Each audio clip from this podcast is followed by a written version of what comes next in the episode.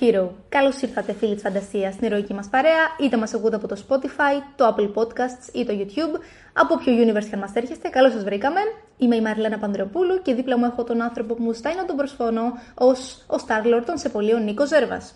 Γεια σας, γεια σας φίλοι της φαντασίας. Ετοιμαστείτε για ένα μέγα οσκάρο podcast. Special. Πολύ special. Εμάς είναι η φάση μας, είναι η αγαπημένη μας εκπομπή της χρονιάς. Θα μιλήσουμε για τις ταινίες οι οποίες είναι υποψήφιες για το Όσκαρ καλύτερης ταινίας. Θα μιλήσουμε για όλες από λίγο και μετά θα πιάσουμε μία-μία τις κατηγορίες και θα πούμε τα προγνωστικά, θα πούμε πού θα παίξουμε τα λεφτά μας, πού να τα παίξετε κι εσείς και θα πούμε βέβαια θα, και τις δικές μας επιλογές. Ακριβώς. Τι επιλέγουμε εμείς. Δεν ήρθες σήμερα να βάλεις μια τουαλέτα, Σίλια Κεθαριώτη, να έρθει αυτήν την οσχαρική εκπομπή. Έτσι ακριβώς. Να παίζει από πίσω η γνωστή μελωδία. Ναι, αλλά δεν είναι που δεν έχουμε budget. Αλλά αν είχαμε budget, έτσι θα έπρεπε να το κάνουμε. Δεν Γιατί, πειράζει. Ο κόσμος θα, θα φαντάζεται ότι είμαστε εδώ πέρα με τα καλά μας. Black tie outfits. ναι, γιατί δεν γίνεται να, να μιλάς για Όσκαρ σαν αυτοχάτζα. Πρέπει να είσαι βεβαίως. λίγο premium. Γι' αυτό λοιπόν, πριν ξεκινήσουμε, για να μας δώσετε τα μέσα να ζούμε τα podcast όπως πρέπει και να τα ζείτε κι εσείς, μπορείτε να μας στηρίξετε με ένα subscribe στο κανάλι μας στο YouTube είτε με ένα follow στο Spotify και αν θέλετε να μας δώσετε και λίγο ακόμα force μπορείτε να κάνετε ένα like στο βίντεο που βλέπετε, μπορείτε στο Spotify να μας δώσετε 5 αστέρια rating, γενικά μπορείτε να μας στηρίξετε έτσι ώστε να ε, πάρουμε μια τουαλέτα Σύρια Κθαριώτη στη Μαριλένα για να μπορεί να ζει ε, Το όνειρό μου το σκαρικό. έτσι, έτσι. Και εγώ από δίπλα να είμαι, πώς είναι αυτός ε, που πηγαίνει στο κόκκινο χαλί και Φτιάχνει τα ρούχα τους για τις όχι φτιάχνει τα ρούχα, τις συνεντεύξεις στο κόκκινο χαλί. Α, τέλεια, τέλεια, ωραία. Πηγαίνουν όλοι με τη σειρά Και και μετά είναι θα λες, what are τύποι- you wearing. Ναι, ναι, ναι, μπράβο. Ακριβώς. Αυτό είναι το όνειρό μου. Αυτό είναι το νέο σου τέλεια. Ναι, ναι, τέλεια. να γίνω μικρόφωνο κουβάλτης στο κόκκινο χαλί. Πάμε να τα πιάσουμε; Με τη σειρά. Πάμε να τα πιάσουμε με τη σειρά λοιπόν. Και πρώτα πρέπει να σε ρωτήσω καταρχάς, πριν πιάσουμε μία-μία τις ταινίες, πώς τη βλέπεις τη φετινή χρονιά, τη φετινή φουρνιά των Όσκαρ. Θεωρώ ότι είναι αρκετά straightforward τα πράγματα έτσι όπως τα πάνε. Δηλαδή θεωρώ ότι οι προβλέψεις που υπάρχουν λίγο πολύ έτσι θα παίξουν. Θεωρώ ότι και σε όλα τα major βραβεία μέχρι τώρα, εκτός από μια-δυο κατηγορίες, δεν υπάρχουν γενικότερα μεγάλες διαφορές. Άρα θεωρώ ότι κάπως έτσι θα πάει και φέτος στα Oscars. Σ' αρέσουν οι φετινές ταινίες, θεωρείς είναι μια καλή χρονιά; Σε σχέση με προηγούμενες. Θα πω ότι είναι μια μέτρια χρονιά. Δηλαδή υπήρχαν αρκετές ταινίες όπου με άφησαν λίγο ξενερωμένη. Είχα δηλαδή αρκετά ψηλότερες προσδοκίες από μερικές. Αλλά όπως πάντα υπήρχαν και ταινίες που με συγκίνησαν πολύ και μου άρεσαν. Ή δεν θα πω λίγο 50-50 κατάσταση. Εσύ πώς τον είδες τη φετινή σεζόν; Κοίτα. Εμένα μου αρέσει η φετινή χρονιά. Δηλαδή, τώρα, άμα κοιτάζοντας τις 10 ταινίες, ε, εμένα μου αρέσει. Δηλαδή, οι, α- οι περισσότερες ταινίες από αυτές Σου άρεσαν. μου άρεσαν. Δηλαδή, από τις 10, δεν μου άρεσαν πολύ οι δύο. Αυτό είναι πολύ καλό Ναι. σκορ. Και μία ταινία, να το πούμε από τώρα, θα μας χωρίσετε που δεν καταφέραμε να τη δούμε. Ναι. Δηλαδή, θα μιλήσουμε από τις 10 ταινίες Για που εννιά. έχουν την υποψηφιότητα, θα μιλήσουμε για 9. Από αυτές τις 9 δεν μου άρεσαν πολύ οι δύο. Που δεν θεωρώ και πάλι ότι ήταν τόσο κακές, δεν άρεσαν σε μένα. Εντάξει, αυτό είναι μια χαρά σκορ. Ναι, είναι καλό σκορ. Γενικά είναι μια καλή χρονιά. Θεωρώ ότι υπήρχαν και αρκετές ταινίες που δεν χώρεσαν. Ναι, αυτό Τώρα ισχύει. το κατά πόσο θα έπρεπε να χωρέσουν ή όχι είναι μια μεγάλη συζήτηση και θα την κάνουμε γιατί γι' αυτό Εννοείται, είμαστε εννοείται. εδώ.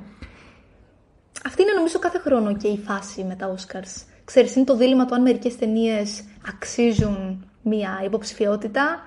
Ξέρεις, ποια είναι τα κριτήρια με τα οποία επιλέγονται οι υποψήφιες ταινίες, αν ξέρεις, είναι σωστά. Γιατί, για παράδειγμα, κάθε φορά κάνουμε λόγο για τις πιο έτσι συνεφίλ, τις πιο κουλτουριάκες ταινίες και το κατά πόσο εν τέλει αξίζει να είναι αυτές οι υποψήφιες για Όσκαρ. Ε, εν τέλει, κάποιες άλλες παίρνουν τη θέση τους. Κοίτα, ε, δεν ξέρω, πολλές φορές και οι κουλτουριάρικε που λέμε δεν είναι ούτε αυτές οι ταινίες που, Φέτος, ας πούμε, που δεν πάνε έχουμε καλά στα Oscars. Ιδιαίτερα έτσι, δύσκολες ταινίες, ας πούμε. Ήταν αρκετά. Οι δύσκολες ταινίες- Εύπεπτες οι περισσότερες. Ναι, οι δύσκολες ταινίες δεν πάνε καλά στα Oscars. Δεν, δεν περιλαμβάνονται στα Oscars. Ξέρεις, δηλαδή, είναι είχαμε τη μια χρονιά. χρυσή τομή, γιατί τις θέλουν και λίγο, νομίζω, ψαχμένες. Δεν θέλουν τις εντελώς ε, ακαταλαβίστικες. Εγώ νομίζω ότι θέλουν κάποιες, ιδανικά δηλαδή, θέλουν κάποιες πολύ συγκεκριμένου τύπου ταινίες. Ναι. Και αυτό είναι το θέμα. Αυτή είναι η συζήτηση πολλές φορές γύρω από τα Oscars. Α, δεν πήγε αυτή, δεν πήγε την άλλη. Τα Oscars γενικά η Ακαδημία, καλός κακός, στη πλειονότητα των, ε, των υποψηφιωτήτων και των βραβείων θέλει, προτιμάει κάποιοι συγκεκριμένου τύπου ταινίες. Καλώ ή κακώς. βιογραφικές. Ναι, Λατρεύει τις βιογραφικές ταινίες. ναι. Και όχι μόνο, δηλαδή ενός συγκεκριμένου ύφους. Δηλαδή δεν, έχει, δεν είχε πάρει εκείνη τη χρονιά ε, το Lighthouse. Που είναι μια Αυτό το πολύ έγκλημα. δύσκολη ταινία. δεν είχε κάνει υποψηφιότητα. Όπου θεωρητικά θα έλεγες ότι είναι ό,τι πιο σκαρικό υπάρχει. Δεν νομίζω ότι είναι. Εγώ Καταλαβες. πιστεύω ότι θα ήταν. Εγώ πιστεύω Δεν ότι θα είναι ήταν από τι ταινίε που προτιμάει η Ακαδημία. Δεν είναι. Ε, προτιμάει συγκεκριμένου τύπου ταινίες. Να. Σε κάθε περίπτωση, το θέμα με, τη, με τα Oscars. Ε, για μένα τα- τα Oscars, γενικά σαν τελετή, έχουν τρία πράγματα. Τρία ωραία πράγματα. Το ένα είναι ότι είναι ένα πανηγύρι το οποίο ε, μαζευόμαστε, το βλέπουμε, διαφωνούμε, συμφωνούμε. Είναι ένα show. Βλέπουμε τον Will Smith να δίνει σφαλιάρε. Ξέρεις. Βλέπουμε αποτυχημένα αστεία των hosts. Βλέπουμε καλά αστεία των hosts πολλές φορές. Βλέπουμε τι φόρεσε ο ένας και ο άλλος. Performances ωραία μερικές φορές. Θέλω να πω ότι είναι ένα τηλεοπτικό show ως επιτοπλίστων, δηλαδή αυτό είναι κυρίως. Το οποίο είναι, αν δεν το παίρνεις σοβαρά, που δεν πρέπει να το παίρνεις σοβαρά, Όχι. το απολαμβάνεις. Το δεύτερο πράγμα που έχουν είναι ότι σου δίνουν την ευκαιρία να, να γνωρίσει μερικές ταινίες που ίσως να μην το έκανες. Δίνουν χώρο και βήμα. Τώρα, το αν το δίνουν με σωστά κριτήρια το βήμα για το χώρο, Αυτό είναι μια άλλη συζήτηση. είναι μια άλλη συζήτηση. Αλλά σε κάθε περίπτωση είναι θετικό το ότι πολλές φορές προβάλλουν δημιουργούς και έργα που δεν θα τα γνωρίζαμε διαφορετικά κάποια από εμάς Πολύ σωστά. και τους δίνουν το βήμα να τους δει περισσότερος κόσμος. Και το τρίτο, ότι κάποιες φορές προσφέρουν πολύ ωραίες στιγμές. Επι, και στιγμές επιβράβευσης, στιγμές δικαίωσης για κάποιους δημιουργούς, για κάποιους καλλιτέχνες που είναι πάντα ωραίο. Δεν συμβαίνει συχνά, δεν συμβαίνει συνέχεια, αλλά κάποιες φορές όταν δεν είναι το γλυκό δημιουργούνται πολύ ωραίες ε, καταστάσεις. Μεγάλη αλήθεια αυτό. Και γενικά τα- στα Oscars πρέπει να έχεις. Το, το setup για μένα πρέπει να είναι να έχεις δύο-τρεις ταινίες που λατρεύεις και θέλεις να τις δεις να πετυχαίνουν και να έχεις και κανένα δύο ταινίες που τις μισείς και δεν θέλεις να κερδίσουν. Οπότε όταν είσαι attached συναι- συναισθηματικά, τότε τα απολαμβάνει. Δηλαδή είναι σαν ένα match. Εννοείται. Γιατί όταν υπάρχει ανταγωνισμός, πρέπει να έχεις και κάποιο ανού το μέρος. Σωστά. Ναι. Σωστά. Έχεις επενδύσει εσύ συναισθηματικά έτσι σε μια-δύο ταινίες που θέλεις Ναι. τα χίλια να το πάρουν, να το Ναι, σηκώσουν. απλά έχω ένα βραβείο φέτος που είναι το βραβείο που φοβάμαι ότι θα νευριάσω. Οχο. Ένα είναι.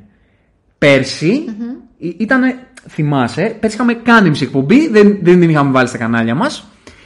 Αλλά πέρσι το μεγάλο μου σκάλωμα ήταν με το Power of the Dog. Αυτή η ταινία δεν μου άρεσε καθόλου εμένα και δεν ήθελα με τίποτα να πάρει τόσο καλύτερης ταινίας. Και τελικά Είχα, είχα, ξεχάσει, χάρηκα. είχα ξεχάσει τον μονόλογό σου σε αυτή την εκπομπή για Ναι. το πόσο πολύ απ- το, το Ναι. πιχθάмкες. Δυστυχώ η Κάμπιον πήρε το Oscar σκηνοθεσίας. Ήρθε, ένα, ήρθε ένα ντεζαβού πολύ άγριο Ναι. προς το μέρος μου. Ναι, ναι, ναι. Γιατί έτσι πρέπει. Γιατί πρέπει μια ταινία έτσι. να τη μισεί. Έχω μια ταινία που δεν μου αρέσει φέτος. Κι εγώ έχω. Τα έχουμε πει Κι εγώ έχω. κιόλας. Οπότε, αλλά επειδή αυτή η ταινία δεν, δεν θα πάρει, πιθανότατα έτσι κι αλλιώς, πολλά βραβεία, αλλά είναι ένα μόνο το βραβείο το συγκεκριμένο που μπορεί να το πάρει και δεν θέλω, αλλά θα πούμε όταν έρθει η ώρα. Έχεις ανεβάσει ήδη τον τόνο της φωνής σου και ναι, αυτό δεν είναι καλό. έτσι πρέπει, έτσι πρέπει να τα ζεις. πρέπει να τα ζεις με φανατισμό. Έτσι, πρέπει. Παθιασμένα ή καθόλου. Ναι, ναι. Γιατί άμα τα παίρνεις σοβαρά, τι- την έχασε την Όχι, μπάλα. όχι, όχι. Δεν περνάς και καλά κιόλας. Ναι, όχι. Πρέπει να, το, να, να είναι πανηγύρι. πρέπει να το παίρνεις στο χαβαλέ. Ακριβώς. Ούτε κινηματογραφικά δεν πρέπει να το παίρνεις σοβαρά. Δεν πρέπει να πει Προφανώς. τίποτα αυτό. Ούτε για τις ταινίες, ούτε για τους δημιουργούς, ούτε για τίποτα που αφορά την τέχνη αυτή. Το ζήτημα είναι ποιος θα πάρει την αναγνώριση. Αυτό. Το- Σωστά. δεν πάει να πει ότι αυτός που θα πάρει την αναγνώριση είναι καλύτερος ή χειρότερος επειδή το πει η Ακαδημία. Γελάει ο κόσμος. Δεν Δηλαδή, υπάρχει καν καλύτερος άμα κάνουμε χειρότερος. μία αναδρομή σε επιλογές Ακαδημίας, ε, θα τραβάμε τα μαλλιά Δεν μας. έχει νόημα, δεν έχει νόημα καν. Απλά βλέπουμε τα τελευταία χρόνια ότι έχουν υπάρξει και κάποιες χρονιές που η Ακαδημία έχει κάνει το εντός αγωγικών σωστό. Όπως χρειάζομαι με το Parasite, που ήταν Σωστά. μια απίστευτη νίκη που δεν το περιμέναμε και μας χαροποίησε. Για να δούμε φέτος. Να δούμε φέτος. Φέτος μάλλον προς τα εκεί το πάει. Ναι. Δηλαδή, μάλλον πάει να κάνει κάτι ανατρεπτικό. Αν το κάνει, πραγματικά θα. θα πανηγυρίσω. Θα πανηγυρίσεις, Θα ε; πανηγυρίσω. Μιλάμε για το Everything Everywhere All at Once. Και να το ξεκινήσουμε από εκεί. Είναι η ταινία που έχει τις περισσότερες υποψηφιότητες στη φετινή τελετή. είναι η ταινία που για πολλούς είναι φαβορή για τα μεγάλα βραβεία, για τα περισσότερα μεγάλα βραβεία. Είναι η πιο πολύ συζητημένη, νομίζω, από ό,τι έπαιξε φέτος. Είτε με την καλή έννοια είτε με την κακή. Γιατί η αλήθεια είναι ότι εντάξει, δίχασε αρκετά τον κόσμο. Δεν τη λες και εντελώς εύπεπτη σαν ταινία. Είναι αρκετά περίεργη, αρκετά ιδιαίτερη. Παρ' όλα αυτά, για να ξεκινήσουμε να μιλάμε για το Everything Everywhere All at Once λοιπόν και να κάνουμε την αρχή, μιλώντας για τις ταινίες που είναι υποψήφιες για το Oscar καλύτερης ταινίας. Πιάνουμε λοιπόν ε, την ταινία των Daniels της Α24. Είναι μια ταινία που εγώ παρατηρώ ότι έχει αρέσει περισσότερο στους fantasy fans, γιατί έχει αυτό το concept, Ναι. παρότι δεν είναι αρκετά ανατρεπτική και αρκετά δύσκολη προς το τέλος και δεν είναι τόσο, τόσο στρογγυλοποιημένη, δηλαδή Ξέρεις τι, είναι μια ταινία που θα κατανοήσω αν κάποιος μου πει με κούρασε ή, ή κατάλαβα τι ήθελα να πει, αλλά εγώ δεν το πήρα. Δηλαδή, μου φαίνεται λογικό κάποιος να το πει. Δεν είναι για όλους. Το καταλαβαίνω απόλυτα αυτό. Είναι πολύ χαοτική. Ίσως στη μέση κάποιοι θα πούνε ότι κάνει μια μικρή κοιλιά. Ε, εμένα δεν με κούρασε προσωπικά, αλλά το καταλαβαίνω ότι γίνεται λίγο πιο αργή σε ένα σημείο. Και το τέλος είναι αρκετά ε, τρελό, αρκετά ακραίο. ναι, αλλά εντάξει δεν είναι ανατρεπτικό το τέλος ιδιαίτερα. Δεν είναι άντρε. Η αλήθεια είναι βέβαια ακραίο, ότι... ρε παιδί μου. Δηλαδή, Ναι. ανοίγει το μάτι σου πολύ. Ναι, σου άρεσε πως τελείωσες Ναι, εσένα. μου άρεσε πολύ.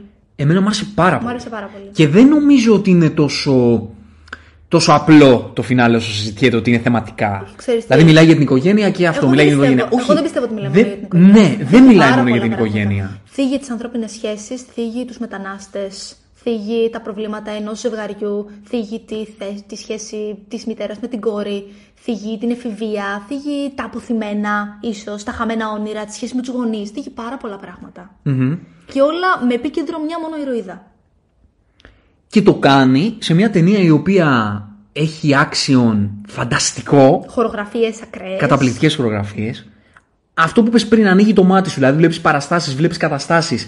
Πολλά πράγματα που ξεφεύγουν λίγο από το πολύ σουρεαλιστικά. Και ξέρεις τι, Αλλά αυτή είναι η επίσης, δύναμη. Είναι και σουρεαλιστική αφήγηση. Δεν έχει αρχή, μέση και τέλος. Είναι δηλαδή all over the place, τα πάντα. Δεν υπάρχει μια γραμμική αφήγηση, μια γραμμική εξιστόρηση. Και για κάποιο λόγο βγάζει νόημα σε αυτήν την ταινία να είναι έτσι. Δηλαδή την θέλεις τόσο χαοτική και ακραία.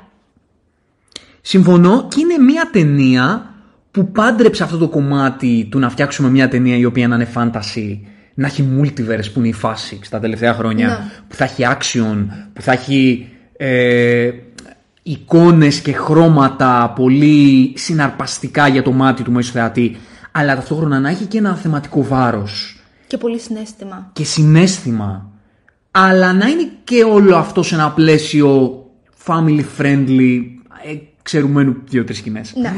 Ξέρεις τι, είναι νομίζω από τις ταινίες όπου ή θα πήγαινε πάρα πολύ καλά ή θα πάτωνε. Εμένα μου κάνει πάντως πολύ μεγάλη εντύπωση το πώς την έχουν κλάβει οι κριτικοί με αυτόν τον τρόπο. Γιατί ο κόσμος την εξέλαβε την ταινία πάνω κάτω όπως εγώ περίμενα ότι θα πάει. Δηλαδή, αφού την είδα. Δηλαδή ότι υπάρχουν φανατικοί της, θα κάνει γκέλ μεγάλο, αλλά θα υπάρχουν και αυτοί που θα πούν. Ξέρεις ότι θεματικά ήταν λίγο αδιάφορο και λίγο ασυνάρτητο. Και, ότι κάποιοι έγινε όλο θα απλά πούνε για να ότι- γίνει, ας πούμε. Ίσως και ότι αυτό που είπες πριν, ότι είναι πολύ χαοτικό και δεν μπορείς να, να το παρακολουθήσεις εύκολα. Αλλά η κριτική, το πώς την, την πήραν έτσι την ταινία, δυσκολεύομαι ακόμα να το καταλάβω. Ναι. Και πώς τα βραβεία την αγκάλιασαν και πώς αυτή τη στιγμή αυτή είναι η ταινία που είναι η νούμερο Το ένα μεγαλύτερο ταινία φαβορί. της φετινής τελετής. Αναφέρω. Δηλαδή, άμα, όταν βγαίνω, βγαίνοντας από την αίθουσα, όταν την είδαμε ε, πέρσι, δεν θα φανταζόμουν ποτέ ότι αυτά είναι η ταινία που θα προγνωσίσει στα Oscars. Δηλαδή, Και το, και το υπέροχο είναι ότι ούτε οι ίδιοι συντελεστές δεν το περίμεναν. Ναι. Δηλαδή, βλέπεις τους πρωταγωνιστές όπου έχουν σαρώσει τα πάντα μέχρι τώρα, όλα τα major βραβεία, και κάθε φορά είναι με την ίδια έκπληξη. Είναι τρομερό να βλέπεις την έκπληξη στα μάτια τους. Ναι. Χαίρομαι πάρα πολύ. Ήταν πραγματικά ένα τολμηρό δημιούργημα. Ανοίγει το μάτι σου, είναι κάτι καινούριο, κάτι πρωτότυπο. Και είναι νομίζω από τις, ε, από τις φορές όπου λες ότι όντως ο κινηματογράφος δεν σιγοπεθαίνει. Παράγεται κάτι νέο. Βλέπουμε κάτι να γεννιέται το οποίο δεν το έχουμε ξαναδεί. Συμφωνώ, εγώ το λάτρεψα το Everything Everywhere All At Once. Είναι πραγματικά αυτό που είπες, είναι ο κινηματογράφος όπως θα ήθελα εγώ να είναι. Ό- όχι, δεν χρειάζεται να είναι όλες τις ταινίες σαν αυτή, δεν εννοώ αυτό, αλλά να έχει αυτή τη δημιουργική ελευθερία, αυτό το σουρεαλισμό που σπάει τα στεγανά και στο τέλος έχει, έχει κάτι να πει. Ακριβώς. Οπότε, εγώ το λάτρεψα. Ε, Μακάρι να πάει μακάρι καλά. να πάει καλά. Μακάρι να πάει καλά. Βέβαια, για αυτά που θα συζητήσουμε στη συνέχεια για τα βραβεία, αν τα βάλουμε κάτω, εγώ δεν θα τι έδινα τόσα πολλά, καλά, πόσα, τόσα πολλά βραβεία. Για να σου πω την αλήθεια. Αν τα βάλουμε κάτω, δηλαδή σε σχέση με τις άλλες υποψηφιότητες. Αλλά θα το δούμε. Θα το δούμε αυτό. Είναι πάντως μια ταινία που τη λατρεύω ασχέτω το πώς στην κάθε κατηγορία που την κατατάσσω. Αυτό είναι και λίγο ανεξάρτητο. Ναι. δηλαδή, Το πόσο σ' άγγιξε εσένα δεν έχει να κάνει. Ναι, Απαραίτητα. αλλά είναι μια ταινία που πραγματικά το Everything Everywhere All At Once.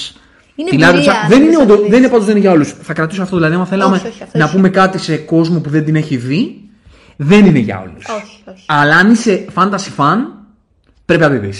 ξέρεις Ακόμα τι και αν στο έχει. τέλος σε μπερδέψει. Νομίζω ότι πρέπει να δεις και με συγκεκριμένο mentality αυτή την ταινία. Δηλαδή δεν μπορείς να πεις θα δω κάτι απολύτως κυριολεκτικό. Πρέπει να πεις αν είναι κάτι εντελώς αφηρημένο, εντελώς ε, ακραίο. Δηλαδή πρέπει να ξέρεις τι πας να δεις.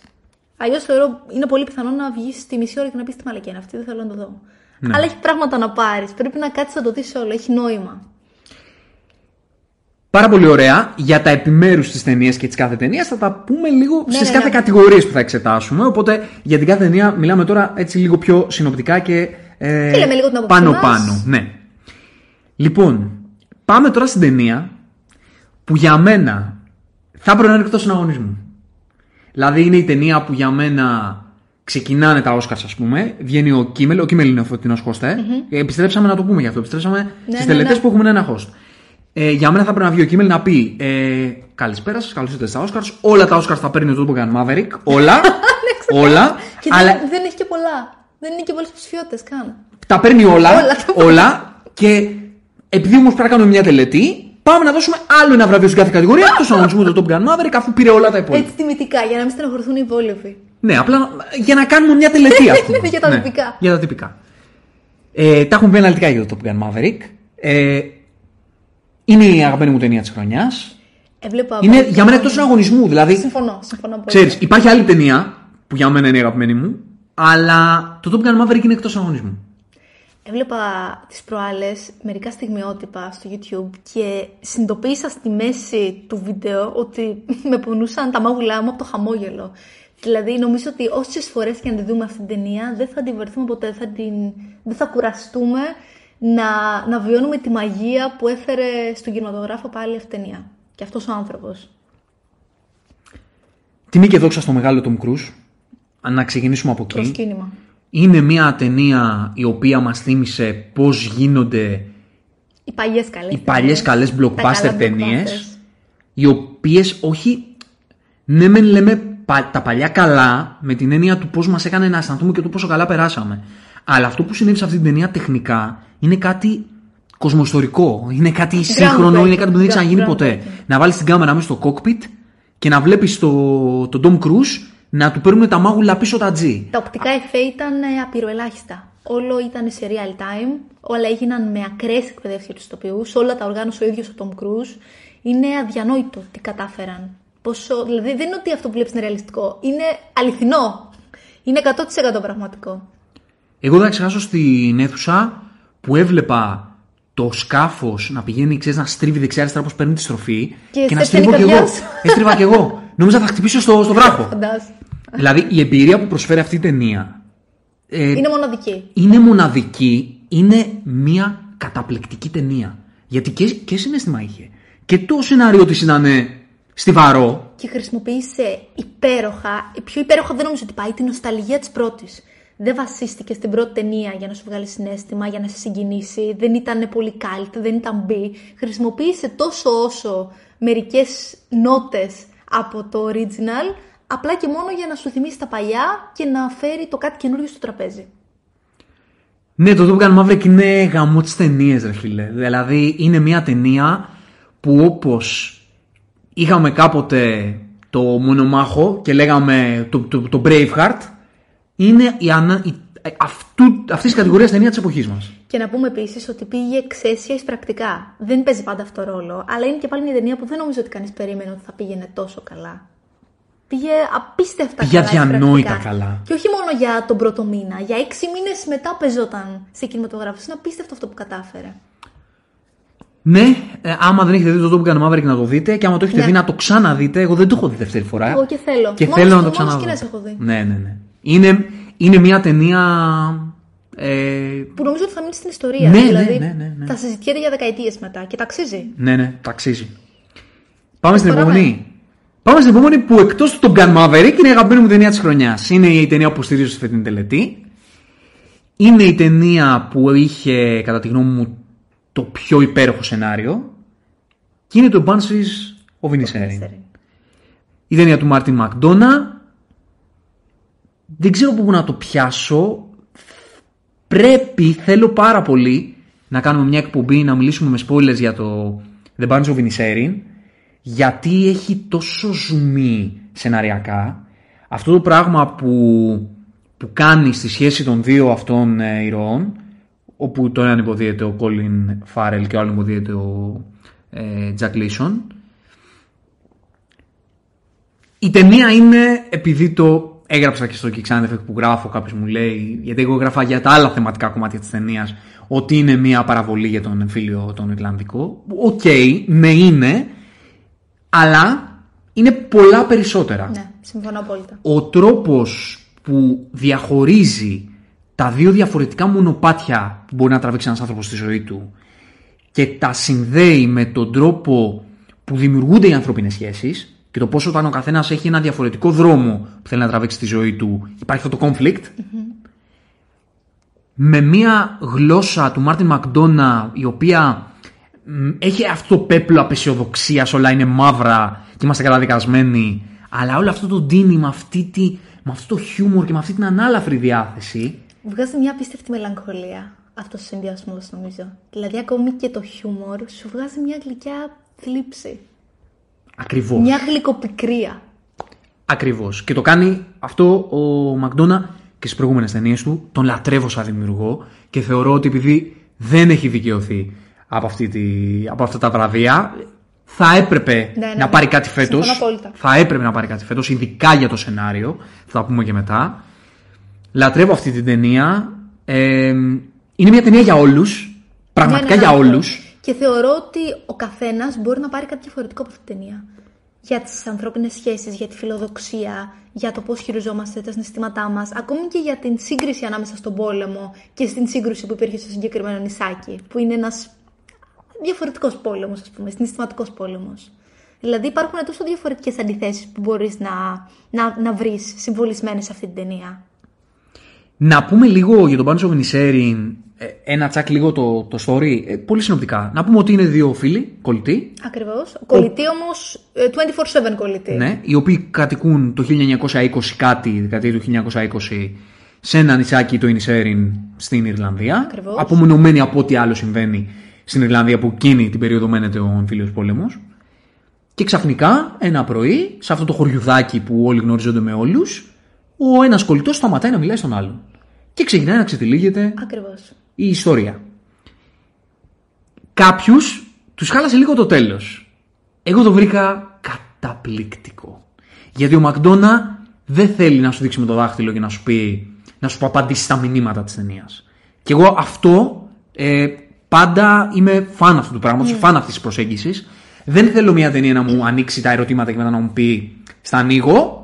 Τα σκέφτηκες εσύ τώρα, κατά Αλλά τη αυτός διάρκεια. είναι ο κακός. Αλλά αυτός είναι ο κακός, αυτός είναι ο καλός, έτσι πρέπει να είναι τα πράγματα, αυτή είναι η ζωή, έτσι είναι. Δεν είμαι φαν αυτού του Όχι. πράγματος. Όχι ότι. Όχι ότι και, όταν, και έτσι όταν γίνεται. Ε, Μπορεί να γίνει και αυτό μπορεί τεχνικά. να. άρθρο. Ναι, ρε παιδί μου. Απλά νομίζω ότι στη συγκεκριμένη ταινία αυτό το τέλος άρμοζε. Δηλαδή είναι όλη η ταινία μια τεράστια αλληγορία όπου σε βάζει σε τόσους προβληματισμούς. Και αυτό είναι και το σωστό να τα λιώσει έτσι. Ο καθένας να λάβει τα δικά του περάσματα. Εμένα πάντα μ' αρέσει όταν μια ταινία στο τέλος καταλήγει με το That's life. έτσι είναι η ζωή. Απλά να βλέπεις έργα που να σου δείχνουν το πώς είναι η ζωή. Και τα ερωτήματα να τα, να τα συμπληρώνεις εσύ. Ε, αυτό για μένα είναι τέχνη. Να, να συμπληρώνει εσύ τα ερωτήματα. Όχι να σου δείξει ένας δημιουργός και να σου πει ε, αφού σου δημιούργησα το πλαίσιο, πάρε και την απάντηση. Ακριβώς. Είχε ένα συγκεκριμένο μονόλογο όπου νομίζω ότι και τους δύο μας συγκίνησε τόσο πολύ όσον αφορά την ανθρώπινη φύση και την, και την ευγένεια Του Φάρελ. του Φάρελ. Όπου και ο Φάρελ, τώρα α, μπαίνουμε λίγο στο, στην ταινία, αλλά θα κάνουμε σίγουρα κάτι ξεχωριστό, είναι και δεν είναι αυτό που δείχνει. Ναι, ακριβώς. Δηλαδή, οι Ακριβώς. δύο ήρωες είναι και δεν είναι αυτό που δείχνουν. Δηλαδή, τα layers που έχουν Το, το πώς είναι, το πώς η ταμπέλα που μπορεί να πάρει ένας άνθρωπος για το ποιος είναι, είναι σχετική. Ναι, γιατί ιδίω στη συγκεκριμένη περίπτωση αναφερόμαστε σε δύο ανθρώπους που ζουν σε ένα απομονωμένο νησάκι όπου όπως και να το κάνεις είναι γεμάτο κουτσομπολιά και σχολιασμούς. Αυτό που ακούγεται για σένα δεν σημαίνει απαραίτητο ότι είναι αυτό που όντω είσαι. Και νομίζω ότι η συγκεκριμένη ταινία αυτό το συμβολίζει εξαίσια. Μμμ. Αυτά για τον Bunch of Inisherin. Ε, Μακάρι να πάει καλά πραγματικά. Ήταν, ε, ήταν μια απόλαυση αυτή η ταινία. επόμενη ταινία. All Quiet on the Western Front. Εμένα λοιπόν αυτή είναι μετά το Everything Everywhere η αγαπημένη μου. Αυτή είναι η αγαπημένη σου. Για πες μας για αυτή. Μια ταινία του Netflix. Ακριβώς, να τα μια λέμε, ταινία του Netflix. Και του Malte Grunert. Γερμανική ταινία. Δεν ξέρω τώρα. Κοίτα να δεις, μέχρι τώρα έχει πάει πάρα πολύ καλά σε βραβεία. Σε πολλά βραβεία έχει πάρει και το ίδιο το Best Picture. Δεν ξέρω αν θα το πάρει εδώ πέρα.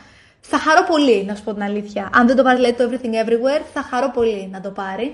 Είναι μια ταινία όπου αφηγείται από την πλευρά 5 ή 6, αν θυμάμαι καλά, ε, Γερμανών συμπολεμιστών ε, κατά τη διάρκεια του Πρώτου Παγκοσμίου Πολέμου την εμπειρία τους με το πώς μπαίνουν όλο, όλο υπερηφάνεια και πατριωτισμό και χαρά να πολεμήσουν και πώς πολύ γρήγορα αλλάζουν τα βιώματά τους και βιώνουν τον εφιάλτη του πολέμου. Μια βαθιά σκληρή και αντιπολεμική ταινία που θεωρώ ότι ε, πραγματικά δεν ξέρω πώς γίνεται μια ταινία να σε, να σε λυγίσει τόσο. Είναι πάρα πολύ σκληρή, αλλά ήταν και πάρα πολύ απολαυστική τα πάντα. Η μουσική της, η φωτογραφία της, τα σκηνικά ήταν όλα α- απίστευτα. Με έχει, με έχει στοιχειώσει αυτή η ταινία, πραγματικά. Και χαίρομαι τόσο πολύ που πήγε τόσο καλά. Ήθελα να τη δω από όταν βγήκε το πρώτο τρέιλερ και από ό,τι φαίνεται είναι και remake από ταινία που είχε βγει το 1930, που και τότε είχε πάρει το Oscar για Best Picture.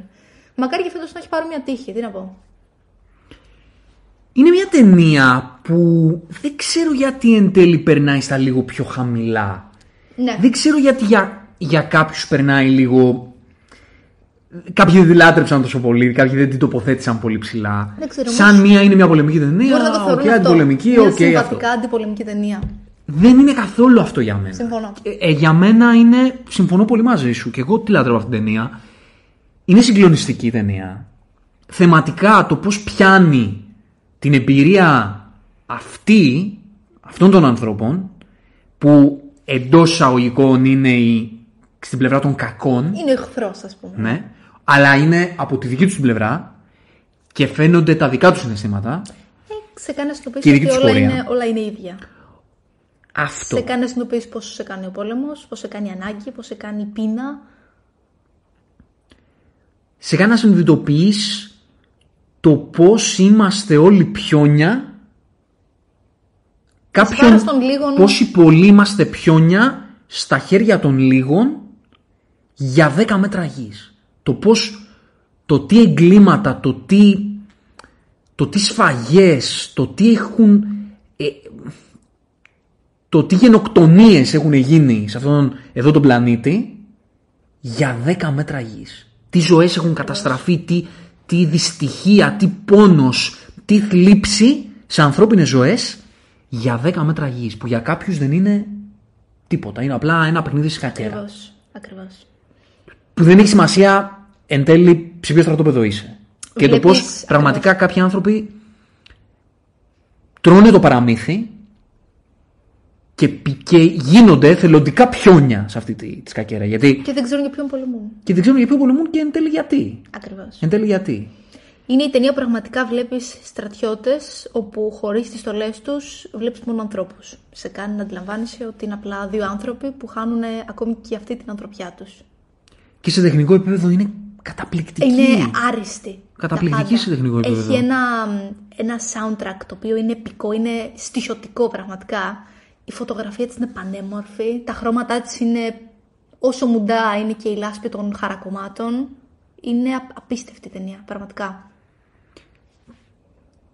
Στις, ε, στην κατηγορία των ταινιών των αντιπολεμικών θεωρώ ότι αυτή η ταινία έχει ένα πολύ δυνατό point.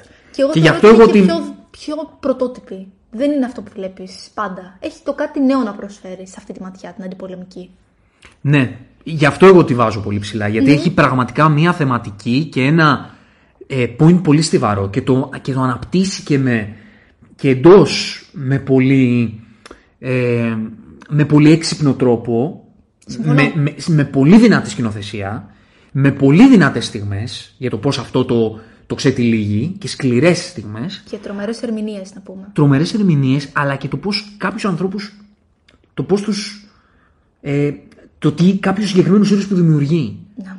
Δηλαδή κάποιους μεγάλους στρατηγούς που δεν τους ένοιαζε τίποτα. Λέγαμε, δεν με νοιάζει. ξέρω εγώ. Εγώ προτιμώ τον πόλεμο. Ξέρω, Δηλαδή, ανθρώπους οι οποίοι επιλέγουν συνειδητά τον πόλεμο. Αυτό τον τρόπο ζωής, Αυτό τον, τρόπο, ακριβώς. τον, τον πόλεμο. Αυτό ακριβώς. Δεν, δεν τους ενδιαφέρει δηλαδή. Οπότε, γι' αυτό το λόγο στέλνουν και ανθρώπους στη σφαγή γιατί δεν τους είναι τίποτα. Συγκλονιστική ταινία. Ε, δεν ξέρω γιατί η αγάπη σου έχει περάσει τόσο χαλαρά, τι, Δεν- τι δεν του ξέρω. χάλασε, τι τους φάνηκε αδιάφορο. Και εγώ την έχω πολύ ψηλά τη, τη συγκεκριμένη. Πάμε στην επόμενη. Ναι. The Fablemans του Steven Spielberg. Η ταινία, η αυτοβιογραφική ταινία, που δεν είναι αυτοβιογραφική, δεν χρησιμοποιεί ο Spielberg το όνομα της δικής του οικογένειας, αλλά είναι αυτοβιογραφική, γιατί τα facts όλα αφορούν Εντάξει. το, την παιδική ηλικία και την εφηβική του Spielberg Είναι λίγο πιο δραματοποιημένα, αλλά είναι βασισμένα στη ζωή του. και την ιστορία της οικογένειάς του. Πώς σου φάνηκε; Μου άρεσε πολύ. Κοίτα, δεν είναι από τις αγαπημένες μου φέτος, γιατί όπως και να έχει, θεωρώ ότι πάντα κάθε βιβλιογραφική ταινία έχει τα όρια της. Δηλαδή, είναι λίγες οι αντίστοιχου είδους ταινίες που με έχουν, με έχουν λυγίσει ή μου έχουν μείνει χαραγμένες μέσα μου. Την απόλαυσα πολύ. Αυτό που βρήκα πιο απολαυστικό από όλα, να σου πω την αλήθεια, είναι την ερμηνεία της Michelle Williams. Θεωρώ ότι ήταν ε, και αυτή και η ηρωίδα της που υποδίεται την μητέρα του, του Steven Spielberg, του παιδιού τέλος πάντων στην ταινία. Ήταν υπέροχη, ήταν απολαυστική. Θεωρώ ότι γενικότερα οι ερμηνείες στην ταινία ήταν απίθανες και αυτό που μου αρέσει είναι ότι δεν. Ε, Πώς να το πω τώρα, δεν είναι μια ταινία όπου ε, λειτουργεί ως κοπλιμέντο και ως φιλοφρόνηση στο ταλέντο ε, του Spielberg ή θέλει να περάσει το μήνυμα ότι η τέχνη συγκεκριμένη είναι μαγεία και συμβολίζει τα πάντα κτλ. Είναι αρκετά ρεαλιστική και θεωρώ ότι με αυτόν τον τρόπο σκιαγράφησε και ο ίδιος την οικογένειά του με μεγάλη ευαισθησία και ειλικρίνεια. Εμένα μου άρεσε πάρα πολύ το The Fablemans. Ε, βρήκα καλλιτεχνικά πανέξυπνο και σπουδαίο τον τρόπο που προσέγγισε την όλη φάση ο Spielberg.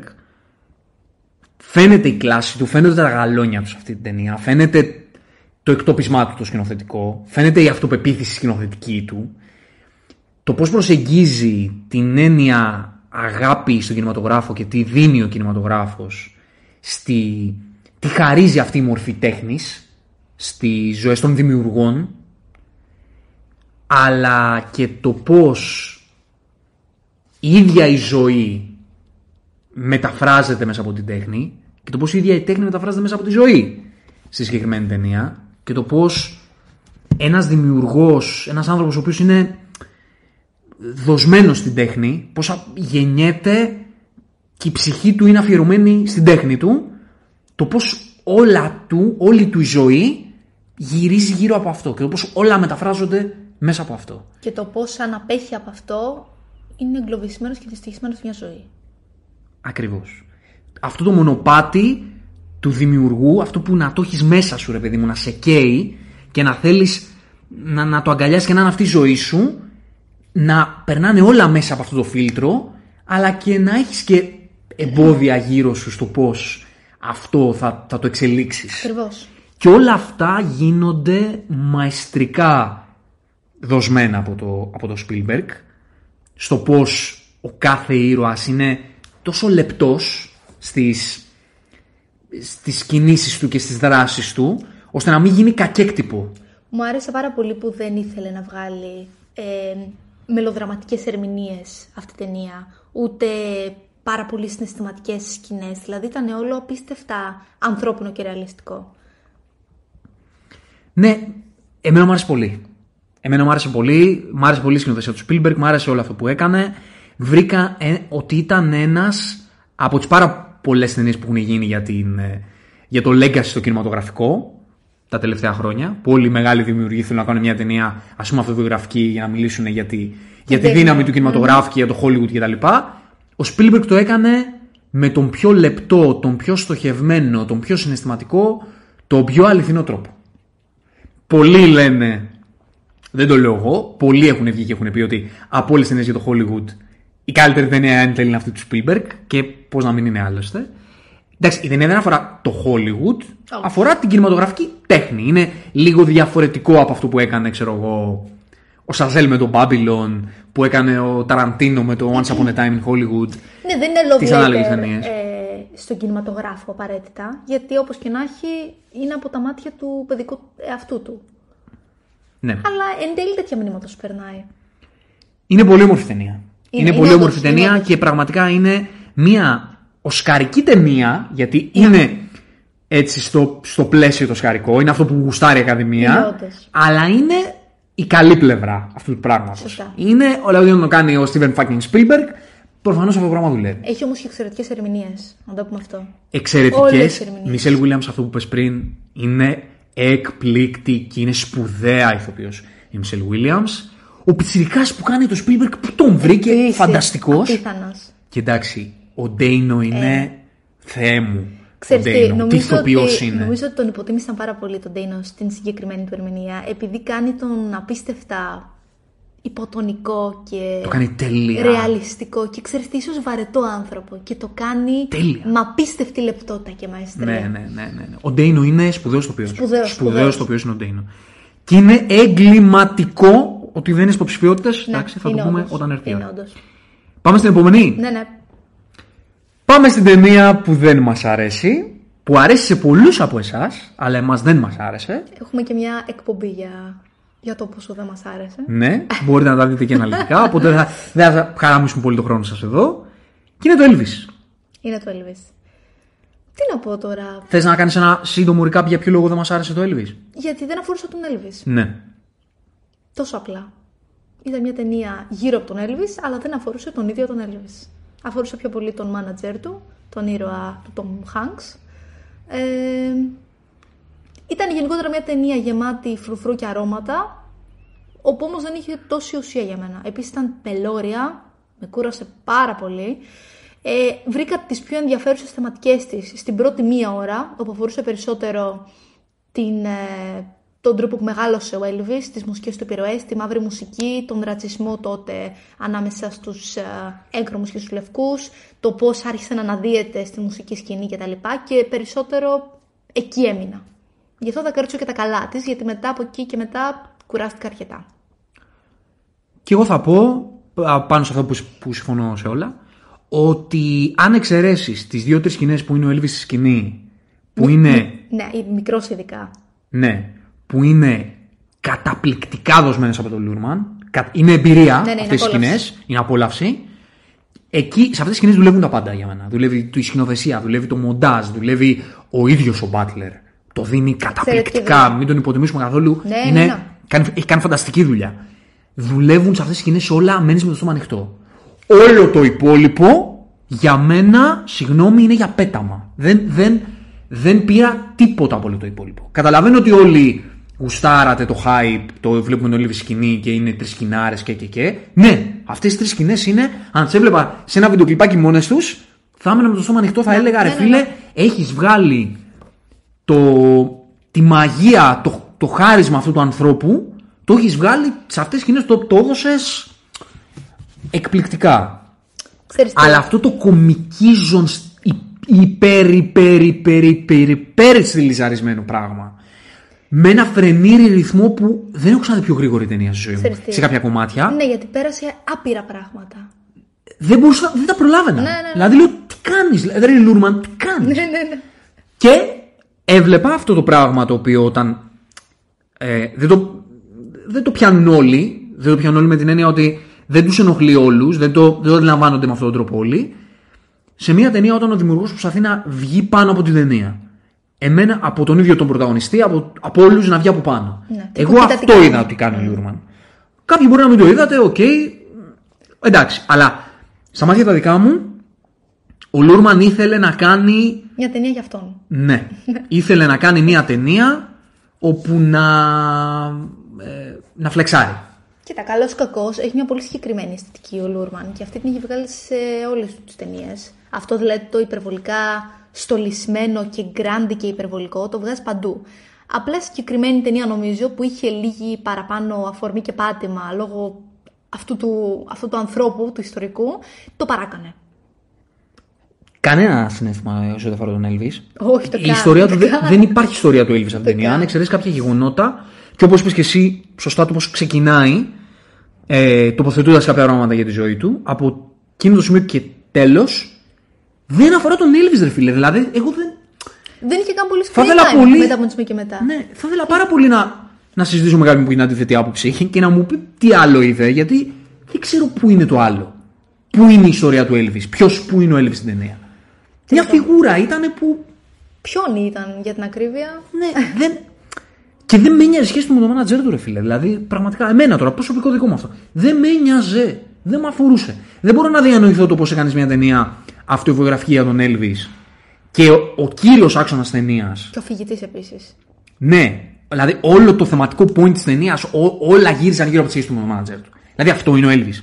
Αυτό ήταν που έπρεπε να μας δείξει. Εκτό από τις τρεις σκηνές που ήταν σκηνή που, OK, νέο και μας το καταλάβαμε. Αν ήταν μια ταινία εντωμεταξύ για τον μάνατζερ, θα ήταν πολύ πιο ενδιαφέρουσα. Να μην υπήρχε καθόλου Elvis. Ναι, να μην, να μην τον υπήρχε έδειχνε καθόλου. καν. Ακριβώς, ακριβώς. Ναι, ναι, Θα είχε α- πολύ αυτό, ενδιαφέρον αυτό θα είχε ενδιαφέρον. Ναι. Γενικά θα είχε ενδιαφέρον αν δεν, δεν ήταν ο Elvis αυτός. Ήταν ο Φούφουτος. Ναι. αυτό, Ισχύει. σαν ταινία, για μένα θα είχε μια αξία. Αυτό που Και έγινε. θα ήταν και αυτές τις προσδοκίες. Ναι, ναι. Αυτό που έγινε για μένα, καμία, οκ, συμφωνώ. εντάξει. Εμάς δεν μας άρεσε αυτή η ταινία. Δυστυχώς ναι. Πάμε στην επόμενη. Πάμε. Ε, Πάμε και σε μια άλλη ταινία που είναι από τις δύσκολες ταινίες. Άρεσε σε πάρα πολύ κόσμο, σε πάρα πολλούς. Έχει πάρει πάρα πολύ καλές κριτικές.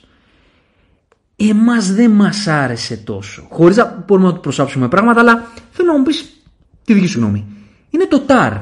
Και πρώτα, πριν πεις τη γνώμη σου, δώσε και λίγο το background της, της ταινίας. Λοιπόν, η ταινία αφορά μια την GOAT, ας πούμε, μαέστρο ε, του κόσμου, ένα πρόσωπο που δεν είναι υπαρκτό, παρόλο που η Kate Blanchett μας κάνει να πιστεύουμε ότι είναι, ε, που ονομάζεται Lydia Tarr και δείχνει μέσα από τα δικά της μάτια, μέσα από τη δική της εμπειρία, το πώς είναι στο απόγειο της καριέρας της και πώς όλα τείνουν να καταστρέφονται μέσα από από διάφορες φήμες όπως κάνε όσον αφορά το, πώς να το πω τώρα, τις προσωπικές της στιγμές ε, όπου φημ, φημολογούνται ότι υπάρχουν με συναδέλφους της. Γενικότερα κινείται γύρω από το κίνημα του Me Too και κατά πόσο αυτό υπήρξε ή όχι στη συγκεκριμένη ταινία. Για πες μου, Εγώ να πω. εσύ να πεις. Λοιπόν, Εγώ δεν θα πω, ξέρω τι θα πω και δεν θα αρέσει. Αλλά Ωραία. Ξεκινήσει. Ωραία. Καταρχάς, βγάζω τον καπέλο στον Ντόντ Φιλτ. Του βγάζω το καπέλο. Ναι, ναι, ναι, ναι, συμφωνώ. Που είναι ο σκηνοθέτης της ταινίας. Και είχε και χρόνια να σκηνοθετήσει Ναι. ταινία. Του βγάζω το καπέλο. Δεν έχω να του προσάψω κάτι. Ο λόγος που δεν μου άρεσε εμένα η ταινία είναι προσωπικός δικός μου. Ε, του βγάζω το καπέλο γιατί τεχνικά αυτό το οποίο ήθελε να κάνει το έκανε καταπληκτικά. Όντως. Αυτό που ήθελε να κάνει είναι ότι δεν ήθελε να πάρει καθόλου το μέρος καμιάς πλευράς. Ήθελε να σου δείξει, να σου παρουσιάσει Τα γεγονότα. κάποια γεγονότα, όχι όλα, κάποια πολύ συγκεκριμένα γεγονότα της, της ιστορίας της πρωταγωνίστριας, της Λίδια Τάρ, και με βάση αυτά να σου αφήσει εντελώς ανοιχτό για το κατά πόσο είναι ένοχη ή δεν είναι. Το οποίο και σαν προσέγγιση είναι πάρα πολύ έξυπνη και ενδιαφέρουσα. Και Γιατί, ρεαλιστική επίσης. ναι, γιατί σε ό,τι έχει να κάνει με το Me Too, επειδή είναι κάτι το οποίο είναι ε, πολύ επικαιρό αυτή τη στιγμή, εμείς, σαν άνθρωποι που τον εμπλεκόμενο όταν ακούγεται κάτι για κάποιον, δεν μπορούμε να γνωρίζουμε τι όντως έχει συμβεί, αλλά τι έχουμε κάνει, έχουμε μάθει απλά από τα μέσα 5-10 γεγονότα. Και από μαρτυρίες και από. εμ, πώς το λένε, δηλώσεις, από δηλώσεις κτλ. συνέντευξεις και τα λοιπά. Μέχρι εκεί μπορούμε να ξέρουμε. Το τι εν τέλει συνέβη σαν γεγονός, στην ουσία του πράγματος δηλαδή, δεν μπορούμε να το ξέρουμε.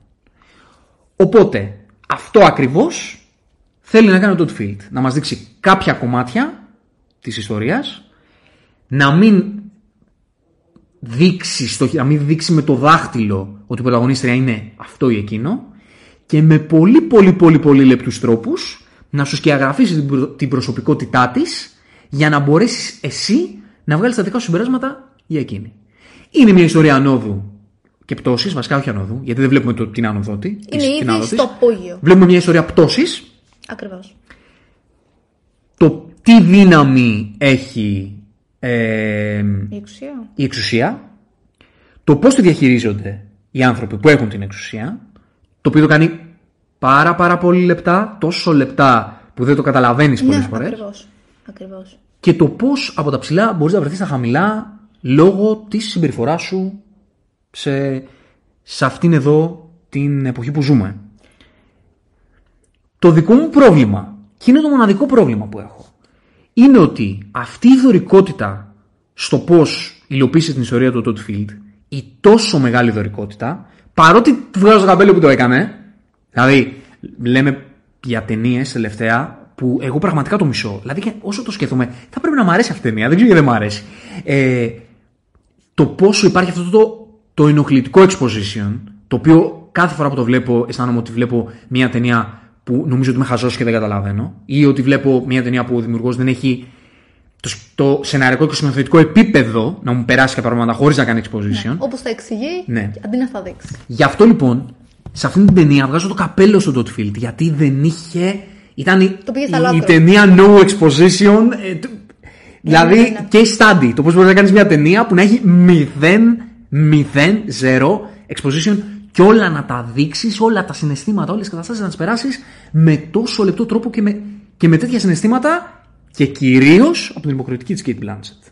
Γιατί όλη η ταινία είναι υποκριτική της Kate Blanchett. Διάβασα Είναι ένα- Todd Field και η Kate Blanchett. Σωστά. Όλο αυτό. Διάβασα ένα σχόλιο. Είναι, είναι τρομερό Ναι, αυτό. να, συ, Α, συγγνώμη, σε δεν διακόψω. τελείωσε, Ναι, ναι, ναι, ναι. φυσικά. Και, και το λες απλά για να ολοκληρώσω αυτό, αυτό που Εννοείται. είπα. Ε, γιατί θα, θα φανεί μισό. Ο λόγος λοιπόν που δεν μου άρεσε, γιατί το πήγα λίγο ε, δεξιά-αριστερά μπρο-πίσω. Ο λόγος λοιπόν όμως που δεν μου άρεσε είναι ότι αυτή η τόσο μεγάλη δωρικότητα, που παρόλα αυτά που του βγάζω στο καπέλο, με πέταξε εντελώς off συναισθηματικά. Δηλαδή στο τέλος είπα, οκ. Δεν ήθελε πάντως να βγάλει συναίσθημα, σίγουρα. Δεν μπορώ να πιστέψω. δεν μου, Ότι μου ήθελε να φάνηκε βγάλει κάτι εργαμό το συναισθηματικό. τόσο συναισθηματικά flat αυτή η ταινία. Τόσο πολύ που έχασα το ενδιαφέρον μου. Θεωρώ ότι Ακριβώς δεν ήθελε. επειδή. Ξέρεις, δηλαδή. μ, Φάσκο και αντιφάσκο. Γιατί μ, μαγιά του που το έκανε έτσι, αλλά με ακριβώς αυτόν τον τρόπο που το έκανε, με πέταξε τελείως off. Και, και το άλλο το κομμάτι του συναισθηματικού το δικό μου είναι ότι εν τέλει, θεματικά, ε, δεν με νοιάξε και πολύ. Πώς να σου το πω δηλαδή. Σαν να μου φάνηκε. Ναι, γιατί οκ. τα, τα πέρασε τόσο στην απέξω που εν τέλει δεν σε έβαλε καν στη διαδικασία να προβληματιστείς. Μου άρεσαν οι σκηνές που μ' άγγιξαν ήταν οι δύο τελευταίες. Οι δύο τελευταίες σκηνές μου άρεσαν. Όλο το προηγούμενο βαριόμουν. Τι να κάνω που βαριόμουν. Παρότι ξαναλέω βγάζω το καπέλο στο Toothfield. Πες. Αυτό που ήθελα να πω ε, αφορά αρχικά την ε, αδιανόητη ερμηνεία αυτής της γυναίκας. Ω, ναι. Που διάβασα, δεν θυμάμαι που το διάβασα, αλλά διάβασα κάποιον αλήθεια στην ταινία ότι μετά την αρχή, όπου ξέρεις ε, υπάρχει μια ας πούμε εξύμνηση του προσώπου της Λίδια Τάρ, ε, νόμιζε αυτός που έγραφε το άρθρο και έλεγε γιατί δεν τη γνωρίζω αυτή τη γυναίκα. Και του πήρε ώρα να συνειδητοποιήσει ότι δεν είναι υπαρκτό πρόσωπο. Δηλαδή παίζει τόσο αδιανόητα ρεαλιστικά, όπου πιστεύεις ότι όντως η ταινία είναι βιογραφική. Ότι το πρόσωπο αυτό είναι αληθινό και είναι υπαρκτό. Στοχευμένα από το Toothfield να γίνει 100%. αυτό. 100%, 100%. Ναι. Και με αυτόν τον τρόπο υποδίεται και η ίδια η Kate Blanchett. Δηλαδή κάνει 100% την αληθινή, την ρεαλιστική γυναίκα. Αυτό το οποίο δεν είδα πολύ, που διάβασα από αρκετούς, είναι αυτή τη σκληρότητα που είπαν ότι έβγαλε. Αυτή την, ε, την ελα, ελαφρώς αγένεια, αυτή την παγωμάρα. Εντάξει, εγώ πήρα μια παγωμάρα, αλλά μέχρι εκεί. Δεν πήρα. Εσύ έλαβες ότι είναι σκληρής σαν άνθρωπος, ότι είναι. Ήτανε το πήρα, αλλά ήταν τόσο λεπτό. Α, μάλιστα, ψεύτηκα. τόσο, Στα τόσο, όρια. τόσο, τόσο λεπτό. Ναι. Γιατί ξέρεις, την έδειχνε να προσπαθεί να είναι τυπικά ευγενική, αλλά να υπάρχει από κάτω το πέπλο Ναι. του ε, σε σκατουράω γιατί εγώ είμαι η Λίντια Τάρ και είμαι νούμερο ένα και όλοι είστε από κάτω μου. Υπήρχε αυτό. Αλλά υπήρχε τόσο, τόσο, τόσο, τόσο λεπτά. Κοίτα, θα σου Θυμάστε τη σκηνή με τον πω- μαθητή, ας πούμε, Α, με τον- με ακριβώς, τον φοιτητή. εκεί θέλω να- Προσπαθούσε θέλω να είναι το OK μαζί ρωτήσω. του, Αλλά λίγο πολύ ήταν. αλλά φαινόταν Τον ότι. υποβίβαζε. Έλα τώρα, τι μου λες, ρε Ακριβώς. Πιτσυρικά, τράβα, τράβα. Και εμείς Ακριβώς. τώρα θα μου πεις εσύ εμένα. Ναι. Κοίτα να δεις. Θα μιλήσω για αυτά που μου άρεσαν αρχικά, εκτός από την απίστευτη ερμηνεία της. Ναι, εντάξει, εγώ δεν το ανέφερα. Θα τα Μου πούμε άρεσε, μετά. Εννοείται. Μου άρεσε πάρα πολύ η σκηνοθεσία, όπου βλέπουμε σε πάρα πολλά πλάνα την κάμερα να είναι πίσω από τα γεγονότα, όπου νιώθεις πραγματικά λες και παρακολουθείς τα πράγματα μέσα από τις κάμερες των μέσων. Δηλαδή, σαν να είσαι όντως στο δωμάτιο και να έχεις βγάλει απλά το κεφάλι και να προσπαθείς να κρυφακούσεις όσα λέγονται και ακούγονται. Μου άρεσε πάρα πολύ αυτό γιατί πραγματικά σε βάζει από τη μία στα γεγονότα, αλλά από την άλλη δεν στα δίνει. Δηλαδή, πέρασε το μήνυμα ακριβώς έτσι όπως το ήθελε. Και αυτό που μου άρεσε πάρα πολύ είναι ένα, ένα δίλημα που ήθελε να φέρει στο τραπέζι, όπου μάλιστα αφορά τη σκηνή που ανέφερες με τον μαθητή στην αρχή, όπου είναι το, η άποψη που είχε η Τάρ για το ότι ε, αν κάποιος είναι απίστευτα χαρισματικός δημιουργικά, αυτό δεν του δικαιολογεί τα πάντα προσωπικά. Γιατί δείχνει κάποια στιγμή ένας μαθητής που λέει Απεχθάνομαι με τον Μπαχ, γιατί είχε αυτές και αυτές τις απόψεις για την σεξουαλικότητα και την προσωπική του άποψη κτλ. Κύριε και λέει εκείνο λίγο πολύ άφησε ιστορία πίσω του καλλιτεχνική, χαίστηκα για το τι άνθρωπος ήταν. Και λίγο πολύ αυτό θέλει να δείξει την νίκη για την ίδια. Ότι αυτό πιστεύει η ίδια ότι είναι τόσο φετισμένη στην δική της καλλιτεχνικότητα, στην μουσική και στον, στον κόσμο της, όπου λίγο πολύ μάλλον δεν αντιλαμβάνεται καν τι κάνει, αν τα κάνει. Αυτό είχε πολύ ενδιαφέρον. Όπως επίσης αυτό που ήταν ε, τρομερά στοχευμένο είναι όπως είπες το πόσο διακριτικά έδειξε την ε, εκμετάλλευση της εξουσίας όπου δεν το καταλάβαινες μερικές φορές ούτε εσύ ο ίδιος. Και αυτό είναι τρομακτικό πραγματικά και για την πραγματική ζωή. Πως δηλαδή όντως οι άνθρωποι που ίσως τα βιώνουν αυτά δεν το αντιλαμβάνονται πολύ νωρίς. Αυτό που δεν μου άρεσε. Την έχεις αποθεώσει την ταινία μέχρι στιγμής. Και εγώ την αποθέωσα. Ε, κοίτα, ό,τι, ό,τι λέω όμως είναι τεχνικό, έτσι. Ναι. Γιατί και εγώ θέλω να καταλήξω και θες να καταλήξεις εσύ. Ότι δεν με άγγιξε καθόλου.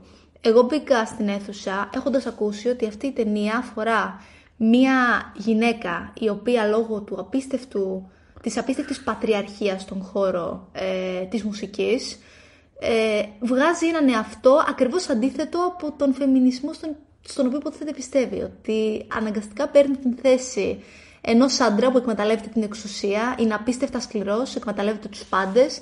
Και να σου πω τα αλήθεια, θα ήθελα να το δω αυτό. Θα ήθελα να το δω πάρα πολύ. Το ότι δεν το είδα με άφησε απίστευτα ανικανοποιητή. Δηλαδή, καταλαβαίνω το γεγονός ότι ήθελε απλά να παρουσιάσει τα γεγονότα και να πάρει τις αποφάσεις σου, αλλά θα ήθελα να το δω. Θα ήθελα πολύ να το δω. Αυτό ήθελα βασικά από αυτήν την ταινία. Ήθελες μια άλλη και... θεματική όμως από αυτή που είχε. Είναι άλλη θεματική, δεν ξέρω είναι διαφορετική, δεν λέμε. Απλά σου παρουσίασε διαφορετικά. Όχι, αυτό που ήθελε να σου πει θεωρώ είναι ότι σε ένα. Γιατί πάλι το ίδιο είναι. Σε μια πατριαρχική κοινωνία. Ε, δεν, έχει σημασία, ναι, δεν έχει σημασία αν είσαι άντρας ή γυναίκα ή τι είσαι, gay, straight, οτιδήποτε. Ο, άμα έχεις εξουσία, μπαίνεις σε αυτά τα πρότυπα. Σωστά. Ναι. Θα, θα ήθελα να το δω απλά αυτό. Δηλαδή το γεγονός ότι. Αυτό το έγινε, πέρασε... μωρέ, απλά. Δεν ξέρω, δεν, δεν μου το πέρασε. Okay. Όπως επίσης ε, το συναισθηματικό κρεσέντο της στο τέλος, όπου ας πούμε ανακαλύπτει πάλι το πάθος της, γιατί ξεκίνησε αυτό το επάγγελμα. Εμένα εκεί με άγγιξε το Εμένα δεν με άγγιξε εκεί. Όχι, γιατί ε. ακρίβεια μου φάνηκε αρκετά υποκριτικό. Μετά από την απίστευτη flat ύπαρξή της, το γεγονός ότι εκεί πέρα ξαφνικά τα έδωσε όλα, δεν μου φάνηκε. Εμένα μου φάνηκε πολύ ακραίο. Okay. Εγώ εκεί είδα μόνο ψυχισμό όλη την ταινία. Ε. Ναι, ναι, ναι. Εκτός από, από το πάνω-πάνω, την επιφάνεια, εκεί είδα ψυχισμό. Σε αυτή τη σκηνή. Ξέρεις τι, ε, και μου φάνηκε πολύ, πολύ ωραία σκηνή. Μου φάνηκε πολύ ωραία σκηνή. Καταλάβω, ακούω. Μεμονωμένη ήταν πολύ ωραία. Ακούω Εμένα αυτό που, με ενόχλησε είναι ότι πέρασε από το ένα άκρο στο άλλο. Δηλαδή δεν μου φάνηκε καθόλου λογική μετάβαση. Το είχε κάπου μέσα της αυτό. Για να γίνει αυτή που έγινε, Χρειάστηκε είχε ένα να πάθος. χάσει τα πάντα για να το βρει αυτό. Δεν ξέρω. Ναι. Μου φάνηκε αρκετά υποκριτικό. Γιατί όχι. Ναι. OK, okay, okay, Όπως και να έχει. Αυτή είναι η, η άποψή μου. Ναι, ναι. Όπως ε, και να έχει αποθεώθηκε αυτή η ταινία. Δικαίως, εγώ θα πω. Δικαίως, εγώ θα πω. Δικαίως. Το καταλαβαίνω. Δικαίως βγάζω το καπέλο στον Todd Field, το ξαναλέω. Τεχνικά ήταν, ναι. ήταν αριστούργημα. Ναι. Το καταλαβαίνω απίστευτα αυτό. Προχωράμε. Ναι, ναι. Ε, Triangle of Sadness του Ruben Ostlund. Ενδιαφέρουσα ταινία. Ναι. Πολύ ενδιαφέρουσα. Πολύ ενδιαφέρουσα ταινία. Εντάξει, υπήρχαν μερικές ακραίες σκηνές για τα δικά μου δεδομένα. Ναι, ε, ήτανε πολύ. Ήτανε πολύ. Και εντάξει, καταλαβαίνω απόλυτα την ύπαρξη αυτών των σκηνών. Γενικότερα την. Πώς να το πω τώρα, την τραγικοκομωδία της κατάστασης. Mm-hmm. Μου άρεσαν πάρα πολύ οι συμβολισμοί που είχε όσον αφορά τις οικονομικές τάξεις. Ε, Θες να πεις και λίγο. Το μπλούτο. Τι αφορά είναι λίγο ιδιαίτερο τώρα το τι αφορά. Η ιστορία είναι ένα ζευγάρι. Ξεκινάει με ένα μοντέλα. ζευγάρι μοντέλων ε, και μάλιστα θέτει μερικά, μερικούς ωραίους προβληματισμούς όσον αφορά το, το πώς χειρίζονται τα οικονομικά τους, τα φύλλα στην σύγχρονη εποχή. Και μετά ε, τοποθετούμαστε μέσα σε ένα, ένα γιότ, ένα σκάφος, Που πάνε μια κουραζιέρα. ακριβώς, όπου Είναι μαζεμένοι πολύ εκεί πλούσιοι πέρα άνθρωποι. η αφρόκρεμα της ε, οικονομίας, ας πούμε. Έχουμε μέσα τους πιο πλούσιους ε, ανθρώπους, Ναι. σε εισαγωγικά. Ε, Και αυτοί τα μοντέλα πήρανε το εισιτήριο λόγω ότι είναι influencers Ακριβώς. και τους χώσανε, κα- κάνουν ένα giveaway και τους μετά βάλανε από μέσα. την αρχή δεν είναι πρωταγωνιστές τα μοντέλα. Δηλαδή μετά τα πρώτα 10 λεπτά Ε, είναι, αλλά δεν είναι, ξέρεις, δεν, δεν αφορά μόνο αυτούς. είναι και αυτοί, ας πούμε. Ναι. Είναι γενικά η θεματική. Η θεματική νομίζω είναι, Είναι η ο πρωταγωνιστής. πρωταγωνίστρια. Ναι, ναι, ναι, Ακριβώς. ναι. Ε, έχει πολύ ενδιαφέρον το πόσο κάθε πλούσιος που βλέπουμε συμβολίζει κάτι διαφορετικό. Μμμ. Ε, από που προέρχεται επίσης. Δίνει πολύ σημαντικά πράγματα. Όπως αυτό που μου αρέσει πολύ είναι το ότι στο τέλος γενικότερα υπάρχει μια ωραία ανατροπή και βλέπουμε πώς του μπάρονται όλα. Όσον αφορά τις τάξεις, το ποιος κάνει τα κουμάντα, ποιος εκμεταλλεύεται ποιον ε, και για το τι είναι ικανή η ανθρώπινη φύση. Όταν δεν έχει αυτά τα μέσα. Είτε αυτό είναι η εξουσία, είτε είναι η φήμη, είτε είναι ο πλούτος. Ε, απλά νιώθω ότι υπήρχε τόση υπερβολή σε αυτήν την ταινία που εν τέλει ξέρεις, ίσως βγήκε λίγο από το νόημα. Ναι. Ναι, καταλαβαίνω τι λες. Για πες. Καταρχάς, να πω ότι ο γιος Όσλουντ, επειδή είναι μια σκηνή, τώρα είναι και το πόστορ της ταινίας. Δεν είναι spoiler. Είναι μια σκηνή όπου αυτοί οι πλούσιοι άνθρωποι, όλοι, οι πολύ πλούσιοι και καλάδες άνθρωποι, ξέρεις, μη μου άπτου αριστοκράτε, ψεύτου αριστοκράτες ή αριστοκράτες και κυριολεξία, υποφέρουν πολύ με κάποια πράγματα που συμβαίνουν. Κυριολεκτικά υποφέρουν. Όχι, όχι μόνο συναισθηματικά, Ναι, ναι, ναι. κυριολεκτικά υποφέρουν. Και έλεγε ο Όσλουντ ότι Εμένα, η μεγαλύτερη μου αποτυχία από ό,τι φάνηκε λέει στην ταινία ήταν ότι ήθελα λέει σε αυτή τη σκηνή να την τραβήξω τόσο που να κάνω το θεατή να αισθανθεί λύπηση για αυτούς τους ανθρώπους. Και βγαίνω, και βγαίνω λέει μετά αφού είδε την ταινία, βγαίνω στον κόσμο και ακούω από όλους να μου λένε ρε δεν τους τσάκισες κι άλλο, γιατί δεν τους τσάκισες κι άλλο; και, Φαντάζομαι. και συνειδητοποίησα ότι μάλλον δεν τους ταλαιπώρησα αρκετά. Ή μ, ο κόσμος είναι λίγο περισσότερο ακραίος από ότι είμαι εγώ εν τέλει. Ναι, γιατί όπως και να έχει, μιλάμε για σκληρά μαρτύρια. Πολύ Δηλαδή, σκληρά. Πολύ Δεν το σκληρά. έφυγε αυτό ούτε στον εχθρό σου. Μιλάμε για κατάρα. Γενικά αυτό το που λένε πολλοί είναι ότι αυτή η ταινία είναι απόλαυση γιατί βλέπεις πλούσιους ανθρώπους να τσαλαπατούνται. Οπότε είναι πάντα απολαυστικό αυτό. Οκ, εντάξει. ε, τους συγκεκριμένους πλούσιους ανθρώπους. Ναι. Ε, κοίτα, εμένα μου άρεσε πολύ που διαχειρίστηκε τη θεματική αυτή. Μ' άρεσε πολύ. Το, το έκανε εύστοχα. Το έκανε Το εύστοχα, έκανε εύστοχα. Πολύ. Και όλα τα, τα επίπεδα τα οποία πέρασαν οι ήρωες και αυτή η ανατροπή που λες, που είναι όλη η ιστορία της ταινίας, όλο το κλου της ταινίας είναι αυτό, το πώς γίνεται αυτή η ανατροπή και λίγο αλλάζουν οι ρόλοι, το οποίο ήταν πολύ έξυπνο, είναι μια ταινία που για μένα είναι πολύ φαν. Ήταν Τουλάχιστον. όντως. Ήταν όντως. Πολύ φαν. Και παρόλο που είναι μεγάλη, περνάει πολύ γρήγορα η ώρα. Ναι. Ε, δεν ξέρω αν είμαι από το τέλος αρκετά ικανοποιημένος. Δηλαδή, αισθάνθηκα ότι το φινάλε Θα ήθελες να έχει. μου φάνηκε Κατάληξη. λίγο λυψό, εμ, λίγο επιτιδευμένα. Ε, ναι. Δεν είναι δηλαδή αυτό που κάνει ο Μακδόνα, που απλά δεν χρειαζόταν να γίνει κάτι άλλο από αυτό που έγινε. Είναι ότι ο Όσλουντ κόβει την ιστορία σε ένα σημείο που είναι να γίνει κάτι. Ναι. Δηλαδή είναι, για, είναι να γίνει. Ε, κοίτα, πάλι το ίδιο θέλει να κάνει. Πάλι θέλει να σου πει. Όχι, μα, μα Γίνεται δεν, ή δεν δεν γίνεται; θα έπαιρνα θεματική απάντηση με βάση σε αυτό. Δεν θα έπαιρνα θεματική απάντηση με το αν μου το έδειχνε. Δηλαδή δεν είναι θεματικό το θέμα. Τη θεματική τη, την καταλάβαμε τα μέσα της ταινίας. Την πιάσαμε. Ό,τι και να συνέβαινε μετά δεν έχει να κάνει με τη θεματική. Έχει να κάνει με, με την πλοκή και την ιστορία. Το αισθάνθηκα λίγο επιτιδευμένο το πώς το έκοψε. Με την έννοια απλά να πεις εσύ ότι. να φανταστείς ή Ε, οτιδήποτε. ακριβώς.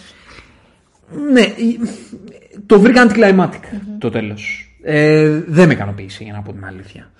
Αλλά πέρασα καλά, εγώ προσωπικά. Εσύ δεν πέρασες τόσο; Δεν πέρασε τόσο. Ναι. Δεν, δεν- Ναι. δεν μου αρέσει πολύ το μαρτύριο που υπέστησαν οι άνθρωποι. ναι, ε, εγώ γέλασα. Γέλασες. ναι. Εγώ και του απ' την άλλη. Βρήκα κάποιους διαλόγους πάρα πολύ έξυπνους. Μ' άρεσε που διαχειρίστηκε τη θεματική. Είναι και αυτή μια ταινία που θα έλεγα ότι είναι για όλους. είναι, είναι. Εκτό από αυτού που έχουν λίγο αδύναμο στο μάχη, όπως εσύ. Για όλους τους υπόλοιπους είναι μια ταινία που μπορούν να τη δουν. Περνάς καλά. Ε, και έχει μια ωραία θεματική και τη διαχειρίζεται ε, πολύ ωραία. Ο, η σκηνή με τον Woody Harrelson και τον Ντάβε Πλούσιο. Ο Woody Harrelson είναι ο καπετάνιος του γιώτα αυτού. Είναι ένας ιδιαίτερος τύπος. Και έχει μια σκηνή που έχει ένα διάλογο, ενώ Σουρεαλιστικό. πολύ σουρεαλιστικό διάλογο, ενώ γίνονται διάφορα εκείνη τη στιγμή, με έναν από τους πλούσιους επιβάτες που αυτός είναι ένας. Ε, είναι ένας καπιτάλας Ρώσος και ο Χάριλσον είναι ένας κομμουνιστής Αμερικάνος. Και το λένε αυτό, το χαριτολογούν μεταξύ τους και συζητάνε για οικονομία, Φιλοσοφούν για πολιτική και φιλοσοφούν ακριβώς. με φράσεις. Ε, με quotes σπουδαίων ανθρώπων. Ενώ ταυτόχρονα οι πλούσιοι όλοι τους σκάφου υποφέρουν με τους Ναι. προαναφερθέντες. Και αυτοί απλά κάνουν καβλάτα. ναι, αυτή είναι η ωραιότερη σκηνή τη ταινία. Ήταν απόλαυση. Εντάξει, ήταν Το, απολαυστικό. το ακούω. Το ακούω. Τιμή και δόξα στο Woody Harrelson, προφανώς αυτό. Ε, ναι, ε, ναι. Ε, εντάξει, θεωρώ ότι είναι μια ταινία που δεν ξέρω αν έπρεπε να βρίσκεται εκεί που βρίσκεται. Συμφωνώ σε Παρότι τη θεωρώ πολύ ok ταινία, θα προτιμούσα άλλες ταινίες, αλλά θα, θα τα πούμε αυτά όταν έρθει η ώρα. Βέβαια. Γιατί τώρα απλά μιλάμε για τις ταινίες. Και πάμε στην τελευταία ταινία για την οποία θα μιλήσουμε, γιατί δυστυχώς το Woman Talking δεν το είδαμε. Ε, καλά λόγια έχω ακούσει για το Woman Talking. Και εγώ το ίδιο. Ε, κοίτα, το μόνο που άκουσα είναι ότι δεν υπήρχαν ε, αρκετοί δυνατοί διάλογοι και επιχειρήματα για αυτό που επιχειρούσαν να κάνουν οι ηρωίδες. Για όσους δεν γνωρίζουν την πλοκή, ε, μιλάμε για μια πολύ κλειστή κοινωνία ε, πολύ φανατικών χριστιανών, όπου οι γυναίκες αυτής της κοινωνίας ε, έχουν υποστεί απίστευτη κακοποίηση, ε, βιασμούς, ε, εξευθελιστισμό από τους άντρες της κοινωνίας, όλα στο όνομα προφανώς της, ε, της θρησκείας, της τιμωρίας, της θείας δίκης κτλ. Ε, και υποθέτω ότι προσπαθούν οι γυναίκες να έρθουν σε μία απόφαση όσον αφορά το αν θα φύγουν από αυτή την κοινωνία και από την πίστη ή αν θα αναγκαστούν να υποστούν παραπάνω αυτό. Ε, έχει απίστευτες ερμηνείες από όσο άκουσα. Απλά αυτό που διάβασα είναι ότι τα επιχειρήματα που φέρνει μια γυναίκα στην άλλη δεν είναι αρκετά δυνατά. Δηλαδή, ο τρόπος με τον οποίο έχουν ε, υποφέρει δεν δικαιολογεί το γιατί είναι λίγο υποτονικές. Αν βγάζεις νόημα αυτό που λέω. Ναι, να πούμε ότι είναι τη Σάρα Πόλεϊ. Είναι η μοναδική γυναίκα δημιουργός η οποία σε αυτή την τελετή Είναι υποψηφιά. είναι υποψήφια. Δεν θέλω να το πάω στο ότι η Ακαδημία πάλι αποκλεί τις γυναίκες γιατί. Και Όχι, δεν, έχουμε και δεν, δει αρκετές, και δεν ε, θέλω να το ισχυώδεις πάω με την έννοια ταινίες. ότι δεν θυμάμαι, δεν ξέρω πολλές ταινίες με γυναίκες δημιουργούς στην τελετή. Εκτός, εκτός από τη δημιουργό του After Sun, θα τα πούμε βέβαια αυτά ε, λίγο πιο μετά, όπου είναι το σκηνοθετικό ντεμπούτο της Charlotte Wells, που είναι κατ' εμέ υπέρτατο σφάλμα ότι και το After Sun δεν είναι στις επιλογές για την καλύτερη ταινία και ότι η Charlotte Wells δεν είναι στις ε, προτινόμενη για καλύτερη σκηνοθεσία. Αυτό μπορώ να το πω με βεβαιότητα ότι είναι σφάλμα κατά τη γνώμη μου. Συμφωνώ. Ε, η φάση πάντως είναι ότι είναι η μοναδική γυναίκα η οποία είναι, έχει μια ταινία η οποία είναι προτινόμενη σε μεγάλες κατηγορίες. Και στους ρόλους, γιατί είπες ότι οι ερμηνείες είναι πολύ δυνατές. Ναι, ναι, είναι τέσσερις Είναι η Frances McDormand, είναι η Ρούνι Μάρα, είναι η Jessie Buckley Jessie Buckley. και η Claire Foy. Ακριβώς. Ε, είναι ένα cast πολύ πολύ δυνατό. Πολύ δυνατό. Θα το δούμε το Women Talking κάποια στιγμή. Βέβαια. Δυστυχώς δεν προλάβαμε να το δούμε τώρα. Βγήκε αργά η ταινία σε αίθουσες. Οκ. Και κλείνουμε Avatar The Way of Water. Μην πούμε πολλά εδώ. Θεωρώ, ξέρεις τι, Τι να- τι- τι να μάθει κανείς. Στατιστικά και μόνο, όποιος μας ακούει, δεν νομίζω ότι δεν, ή δεν έχει ακούσει ή δεν την έχει δει αυτή την ταινία. Ναι. Το, τα λένε και το νου, τα νούμερα, θεωρώ. Ναι. Τι να σου πούμε εμείς δηλαδή για τον James τον Cameron. Εντάξει, μιλάμε για ένα υπερθέαμα άνευ προηγουμένου, θεωρώ, όπου άρεσε δεν άρεσε η, η εκτίμηση της ιστορίας. Νομίζω ότι μπορούμε να πούμε όλοι με ασφάλεια ότι συγκλονιστήκαμε από αυτό που είδαμε και βιώσαμε στις αίθουσες. Ε, είναι μια εμπειρία, θεωρώ, να το δεις. Και παρόλο που δεν τρελαίνομαι για το γεγονός ότι έχει σκοπό να βγάλει άλλες 10, 20, 30 ταινίες, σίγουρα είμαι περίεργη να δω πώς θα συνεχίσει το universe. Εντάξει, ε, δεν θα μπορούσε καλός ή κακός. Δεν γίνονταν μηδέν στι Όχι, υποψηφιότητες όχι, το Avatar δεν The υπήρχε Way of περίπτωση. Water. Δεν γίνεται. Δεν υπήρχε περίπτωση. Τεχνικά είναι καταπληκτικό. Δεν υπάρχει συζήτηση πάνω σε αυτό. Ε, και εγώ θεωρώ την εμπειρία το να δει αυτή την ταινία στις αίθουσες. Εκεί είναι από τις ελάχιστες ταινίες που μπορείς να δεις 3D και να αξίζει. Οπότε Αξίζει να το δεις αυτό το 3D, κοινότου εμπειρία να το δεις. Απλά για μένα είναι τόσο αδιάφορη η ιστορία αυτή. Και στην πρώτη ταινία ήταν αδιάφορη, ακόμα περισσότερο ήταν εδώ. Όχι, όχι ακόμα περισσότερο, ψέματα. Ε, ακόμα περισσότερο επειδή απλά είναι η συνέχεια. Θεωρώ ότι ε, είναι και, πατάει και λίγο καλύτερα από την προηγούμενη θα πω. Αλλά τι να πω που δεν, με, δεν με ενδιαφέρει καθόλου αυτή η ιστορία. Καθόλου, καθόλου, καθόλου. Δεν, ε, δεν μπορώ να πάρω από αυτήν την ιστορία τίποτα. Εντάξει, Οπότε, μου άρεσε η ιστορία. Okay. Δεν μου φαίνεται ε... καν φαν. Το καλύτερο κομμάτι της ταινίας είναι εκεί που κολυμπάγανε. Που δεν μιλάει κανείς, δεν έκανε τίποτα, απλά κολυμπάγανε. Ήταν πανέμορφο. Όλο το υπόλοιπο κομμάτι της πλοκής μου φαίνεται πολύ βαρετό. Ε, ενώ προσκυνώ James Cameron. Τον θεωρώ genius δημιουργό. Είναι. Genius ε, σεναριογράφο. Εκπληκτικός. Έχει προσφέρει πολύ σπουδαία πράγματα. Νομίζω στο Avatar κάνει το γούστο του και καλά κάνει. Ε, εντάξει, εμένα δεν μ' άρεσε. να κάνω. Δεν μ' άρεσε. Εντάξει, δεν είναι όλα για όλους. Okay, ναι. Είναι λογικό αυτό. Αυτά. Αυτά. Και τι πάμε να κάνουμε τώρα; Αφού είπαμε λοιπόν για τις 10 ταινίε, θα πάμε να το πιάσουμε ανάποδα για να μιλήσουμε για τις κατηγορίες, να δούμε τις υποψηφιότητες, να πούμε τα προγνωστικα και να πούμε και τις δικές μας προβλέψεις και τις δικέ μα επιλογές. Τι θα, άλλο τι προβλέπουμε Σωστά. και άλλο τι θα επιλέγαμε, έτσι. Και τυχόν απουσίες που υπάρχουν στην κάθε κατηγορία. Οπότε, να το πιάσουμε από... Εντάξει, θα αφαιρέσουμε κάποιες κατηγορίες οι οποίες δεν μπορούμε να έχουμε γνώμη, οπότε δεν θέλουμε τώρα να σας, να σας φορτίσουμε με πληροφορία που δεν έχει νόημα για ντοκιμαντέρ και short films κτλ. Δεν τα έχουμε παρακολουθήσει. Δεν έχουμε αλήθεια για ναι, να κρίνουμε. Οπότε δεν ε, μπορούμε να έχουμε γνώμη. Οπότε να το πιάσουμε με την καλύτερη ξενόγλωση ταινία. Ναι. Λοιπόν, έχουμε και λέμε. EO από την Πολωνία. The Quiet Girl από την Ιρλανδία. Close από το Βέλγιο. Αργεντίνα 1985 από την Αργεντινή. All Quiet on the Western Front, Γερμανία. Θεωρώ, κοίτα, καλώ ή κακός, έχουμε δει μόνο το πρώτο, το, το τελευταίο για την ακρίβεια, έτσι όπως τα είπες. Έχεις δει κάποιο άλλο; Δεν έχω δει άλλο δυστυχώς. Πρέπει κάποια στιγμή να τα δούμε. Ε, μέχρι τώρα νομίζω ότι σε όλα τα αντίστοιχα major βραβεία το έχει πάρει το All Quiet on the Western Front. Και θεωρώ ότι έτσι θα κυλήσει και εδώ πέρα. Ξέρεις τι γίνεται. Πριν ένα, ένα κάποιο διάστημα, mm-hmm.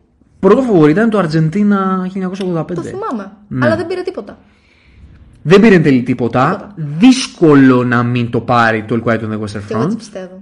Και επειδή εμείς δεν έχουμε δει και καμιά άλλη και μας άρεσε πάρα πολύ, αυτή θα στηρίξουμε. Τα λεφτά σας εκεί να τα ποντάρετε. Τώρα, αν θέλετε μια μπομπά, δεν ξέρω τι δίνει τώρα στι στοιχηματικές ε, του Αργεντίνα. Δεν τα γνωρίζω αυτά. Ναι, δε, εσύ δεν τα ξέρεις, ναι. αλλά δεν ξέρω αν αξίζει γιατί όντως δεν έχει πάρει τίποτα άλλο. Οπότε, ίσω και όχι. Να. Λοιπόν, πάμε στο τραγούδι. Πάμε. Πάμε στο τραγούδι. Τα έχει ακούσει όλα. Τα έχω ακούσει. Τα έχει ακούσει όλα. Tell it like a woman, απλώς by Diane Warren. Από το Everything Everywhere All At Once, This is a Life by David Byrne, Ryan Lott and Mitski. Από το Top Gun Maverick, Hold My Hand, από Lady Gaga. Και Blood Pop. Να τα λέμε και αυτά. Από Black Panther Wakanda Forever, Lift Me Up, ε, Ludwig Göransson, Ριάννα mm-hmm. και Ράιν Γκούγκλερ. Θα ερμηνεύσει κιόλας. Θα ερμηνεύσει η Ριάννα. Τα έχει πάρει ο Λασβάρνα. Βεβαίως. Μετά από το Super Bowl. Super Bowl. Mm-hmm. Από το RRR, Νάτου Νάτου. Μπαϊκάλα Πχαϊρα, Πχαϊράβα και με συγχωρεί ο κύριος. Το προσπαθείς. Το προσπαθείς. Κάνω ό,τι μπορώ. και MM Κυραβάνι Ραχούλ Σιπλιγκάνκ. Η Ινδική δεν είναι το ατού σου, διακρίνω. Όχι, λες. Θεωρώ ότι δεν είναι. Ελπίζω να μην μας ακούει κάποιος άνθρωπος. Την επόμενη ζωή σου μην το πας στον Bollywood. Όχι. Παρακαλώ πολύ. Όχι. Όχι. Τι λες; Όλα τα έχει πάρει το Νάτου Νάτου και εδώ πέρα βάζω τα λεφτά μου για άλλη μια φορά. Τι θα επέλεγες όμως, Ριανά, Λεδί. Όχι. Θα... Λεδί. Λεδί. Σ' άρεσε η Λεδί, ε. Ξέρεις, πάλι. Δεν είναι ότι μου άρεσε τόσο. Τώρα στο δίνουμε. Απλά... Σου λέμε τώρα διάλεξε. Το δίνεις πάλι στη Lady Gaga. Έτσι θέλω να επιλέγει. Με συγκίνησες. Στο λέω κυριολεκτικά τώρα. θέλω να πάρεις το μέρος της Ακαδημίας, όχι να πεις τι μ' άρεσε περισσότερο. Σου δίνουμε το Όσκαρ και έχει μπροστά σου τη Ριάννα, την Γκάγκα, τα παιδιά από την Ινδία και. και τους υπολείπους Θα ήθελες να ξαναπείς τα ονόματα να ακούσουμε. ε, ε, δε- θα φύγουν όσο θα βγουν. λοιπόν, Ε, το έχεις και πρέπει να το δώσεις. Σε κοιτάει η Λέδη και η Ριάννα. Σε κοιτάνε. Τι κάνεις; Το δίνεις ε, πάλι στη θα Λέδη. το δώσω στη Λέδη, τι να κάνω. Θα το δώσεις στη Λέδη. Οκ. Αυτό όχι, πάλι. Οκ, το δίνεις στη Λέδη. Εγώ Εσύ το... που το ε, δίνεις; να το, να το. Να τον άτομο. Ναι, ναι, ναι, ναι. Φυσικά. Και περιμένω, θεωρώ θα είναι το καλύτερο κομμάτι των φετινών Oscars που θα το κάνουν presentation, το κομμάτι, Θα performance. ήθελα, θα ήθελα τόσο πολύ να πας εσύ να τους παρουσιάσεις το βραβείο. Και να βάλω τα Θα όνοματά ήθελα, τους, ε. ναι, ναι, θα ήθελα ένα Πω, recap πω. αυτή τη ανάγνωσης. Κάτσε γιατί κάποιος θα τα διαβάσει. Ισχύει και μάλλον Και κάπως να, έτσι θα δούμε, τα πει. και να δούμε, γιατί μην, μην παίρνεις Γιώργο ότι θα τα πει πολύ καλύτερα. Ναι, δεν έχει άδικο σε αυτό. Και πάμε αφού είμαστε σε τραγουδιστικό mood. Original score. Είναι από τα σημαντικά βραβεία. Ναι. Το original score. Everything Everywhere All at Once από Σον Λουξ. The Banshees of Nisherin από Κάρτερ Μπέρτουελ. Babylon από Justin Hurwitz. The Fabelmans στην ε, χιλιοστή υποψηφιότητα του John Williams. All Quiet on the Western Front, Volker Bertelmann. Ρίχτω. Πιστεύω θα το πάρει ο, ο Γερμανός φίλος μας.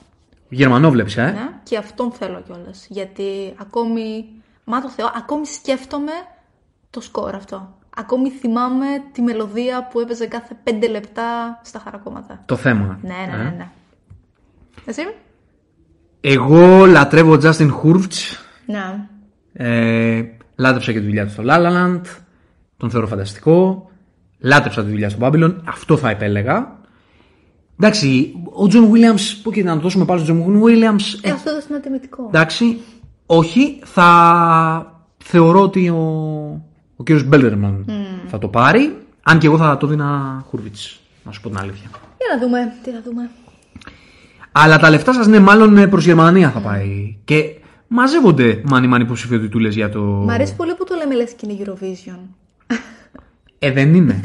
Τι εννοείς; Τι θες να πεις ότι δεν Συγγνώμη, είναι; Συγγνώμη, έχεις δίκιο. Θες να πεις ότι δεν είναι; Ντους ποά Παρεξήγησες. και τα λοιπά.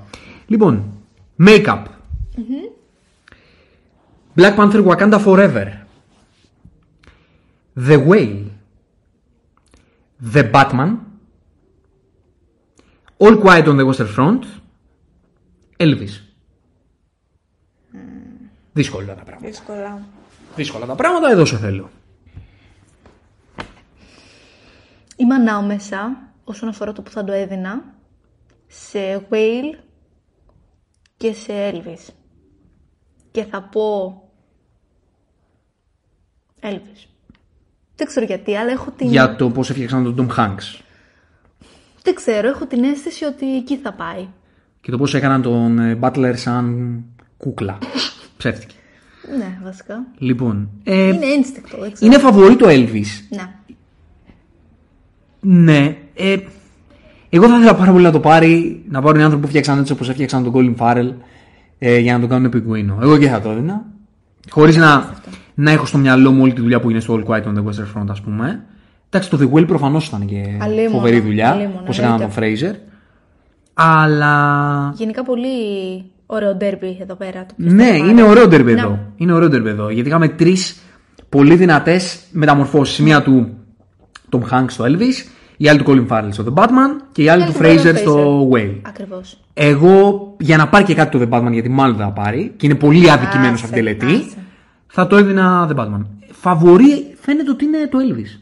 Πάντως. Ναι, Εσύ ναι, εκεί όντως, το όντως. έδινες. Ναι, εγώ εκεί θα το έδινα. Λοιπόν, film editing. Μπαίνουμε στα σκληρά εδώ.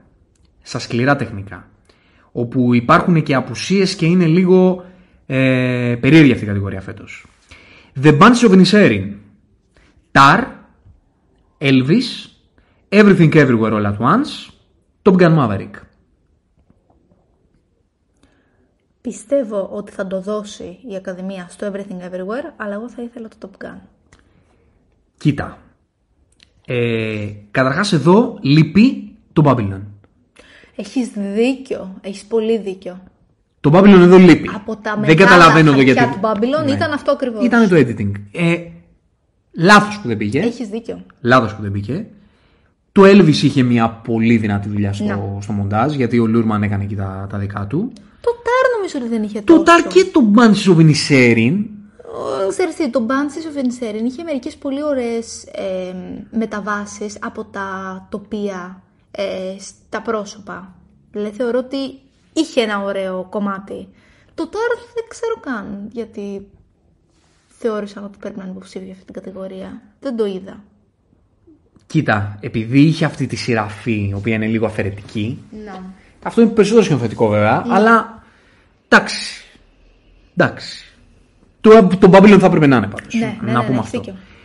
Για μένα πρέπει να το πάρει το Top Gun Maverick. Αν όχι το Everything Everywhere επίσης, πολύ δυνατή Ακριβώς. υποψηφιότητα, αλλά το έδινα στο, στο Maverick. Γιατί ρε φίλε εδώ πέρα έχουν γίνει πράγματα. Συμφωνώ Ναι. απόλυτα. απόλυτα. Εγώ θα το έδινα εδώ στο Top Gun Maverick και είναι το φαβορή, αλλά νομίζω ότι με το Everything Everywhere παίζει πολύ. Ναι. Αλλά επειδή δεν ξέρω πόσα βράδια θα πάρει το Maverick, Ας τα ίσως απλά- αυτό να το πάρει γιατί το Everything Everywhere πιθανότατα να πάρει Θα το αρκετά. σαρώσει πιστεύω. Ναι, Και άμα αρχίσει να παίρνει και τα, και τα τεχνικά, χαθήκαμε. ναι, ναι, ναι, ισχύει αυτό. Costume design. Εδώ έχουμε Mr. Harris Goes to Paris Everything Everywhere All at Once Babylon Ok Black Panther Wakanda Forever Elvis Έχω την αίσθηση ότι το Babylon εδώ είναι φαβορή. Θα έπρεπε Θεωρώ ότι αυτό θα το πάρει. Αλλά εγώ θα επέλεγα το Elvis πάλι. Θα το επέλεγες το Elvis; Ναι. Του, δι- του δίνεις ε, Ναι, μου βραδιάκια. άρεσαν τα κοστούμια του. Μου άρεσαν. ναι.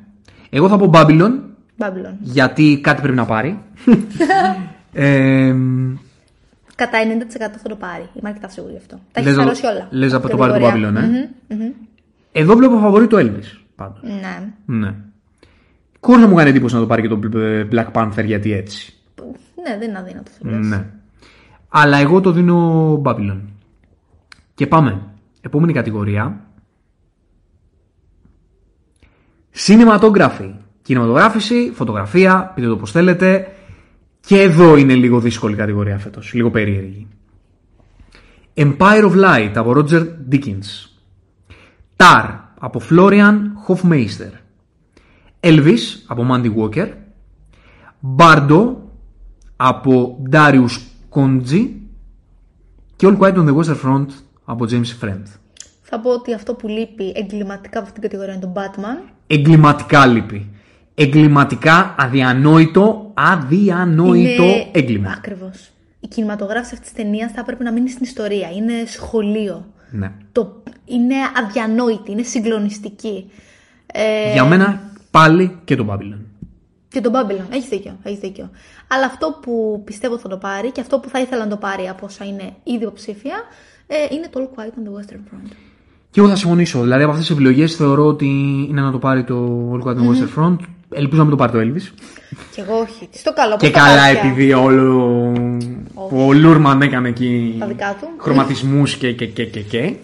Όλοι πάνω στο front, αυτό είναι το φαβορή. James Friend, ε, εκεί θα, Ναι. θα βάλουμε και, τη, και την ψήφο μας και τα λεφτά μας. Production Design. Avatar The Way of Water. All Quiet on the Western Front. The Fabelmans. Elvis. Babylon. Babylon μονοκούκι. Ναι. Θα το δώσω και αυτό. Όχι, το ακούω, το ακούω. Θα το δώσω και Το αυτό. ακούω αυτό που λες. Ε, η παραγωγή ήταν ε, υπέροχη. Δηλαδή, μόνο, μόνο τη σκηνή του πάρτι να βάλεις. Ναι, ναι, ναι. Ε, θεωρώ ότι η σκηνή του πάρτι είναι, δεν ξέρω, τα μισά καλά της ταινίας. Είναι, και απίστευτη. ναι, και είναι και το φαβορή. Ναι. Δεν θα μου έκανε εντύπωση εδώ πέρα να το πάρει το Elvis. Ναι. Δεν θα μου. Λες, ε. Ναι, καθόλου. Best Animated Feature. Μία από τις πάντα ενδιαφέρουσες και δυνατές Βέβαια. κατηγορίες. Και έχουμε ένα ωραίο derby σε αυτή την κατηγορία. The Sea Beast. Marcel the Shell with Susan. Puss in Boots. The Last Wish. Turning Red. Και Guillermo del Toro's Pinocchio. Είναι το derby, το Pinocchio του Del Toro με το Turning Red. Pixar με Netflix. Pixar με Del Toro βασικά. ναι. Ε, για πες. Πινόκιο, ρε. εσύ. Πινόκιο, ε. Ε, Πινόκιο, ναι, εντάξει. Κοίτα, ήταν υπέροχο. Ήταν υπέροχο, αλλά... Ήταν τώρα ένα animation τώρα που Εντάξει, είναι και Ντελ Τόρο, είναι και το συναισθηματικό, είναι και το πήγε και πολύ αλλού. Και... Αυτό είναι το υπέροχο. Το πήγε αλλού. τώρα. Δεν έμεινε. Εντάξει, δεν χρειάζεται κάποιο να το παίρνει Pixar δηλαδή. Οκ, εντάξει. Όχι, απλά ξέρεις τι. Δεν την έχω δει όλη την ταινία του Turning Red, αλλά είδα σήμερα μερικά αποσπάσματα και με μάγεψε, να σου πω την αλήθεια. Ε, μην μου θα το δώσεις Turning Red. Δεν το δώσεις Όχι, στον δεν- Γκιγέρμο. δεν θα το δώσω, αλλά. Αλλά δεν θα στενοχωρηθώ καθόλου αν το πάρει το Turning Red. OK, θα το πάντως πάω έτσι. φαβορί είναι το Πινόκιο. Ναι, ναι, είναι. Κατά πάσα πιθανότητα θα πάρει Είναι, το, είναι, είναι. το βραβείο. Και πάμε adapted screenplay, διασκευασμένο σενάριο και μπαίνουμε στις μεγάλες κατηγορίες. Glass Onion, A Knives Out Mystery, Living, Top Gun Maverick, All Quiet on the Western Front και Woman Talking. Δεν είπαμε βέβαια ε, τους ανθρώπους που, που είναι υποψηφοί. Ο Ryan Johnson είναι για το Glass Onion, ο Kazuo Ishiguro είναι για το, για το Living, ο Peter Gregg, Justin Marks, Aaron Kruger, Eric Warren, Singer, Christopher McQuarrie, όλοι αυτοί είναι για το, το Blind Maverick. Edgar Berger, Leslie Patterson, Ian Stockel είναι για το All Quiet on the Western Front και η Sarah Polley είναι για το Woman Talking. Μου είπες ότι δεν άκουσα καλά λόγια. Δεν είναι που δεν το είδαμε και το Woman Talking. Μου είπες ότι δεν άκουσες ότι, ότι διάβασα ότι δεν ήταν τόσο καλή διάλογοι. Δεν ξέρω. Εγώ νομίζω ότι θα το πάρεις η Σάρα Πολύ, γιατί είναι η δεν έχεις μοναδική τίποτα άλλο. γυναίκα υποψήφια για μεγάλη κατηγορία και πρέπει να δώσουν και ένα Όσκαρ σε κάποια γυναίκα από ό,τι καταλαβαίνω. Δεν έχω πολύ μεγάλη εικόνα. Ε, δεν θα το έδινα αυτό στο Maverick. Α, όχι, εντάξει. Ε, Αλλιώς εγώ θα το All είχα Quiet on the πάρει- Western Front εγώ θα το έδινα. Κι εγώ. Να σου πω την αλήθεια. Ακριβώς. Θα το έδινα. Και εγώ και θα το έδινα αλλιώ. Ναι. Φαβορή όμως είναι το Woman Talking. Νομίζω ότι αν είναι να ποντάρει, εκεί είναι η να Εντάξει, ποντάρεις. αν να μην πάρει και τίποτα άλλο, πιθανότητα θα το πάρει. Ναι. Original screenplay. Original σενάριο, μία από τις πολύ μεγάλες κατηγορίες. Ruben Ostlund, Triangle of Sadness. Connie Kusher και Steven Spielberg για το Fablemans. Todd Field για το Tar. Martin McDonough για το The Bunch of Inisherin. Η Daniels για το Everything Everywhere All At Once.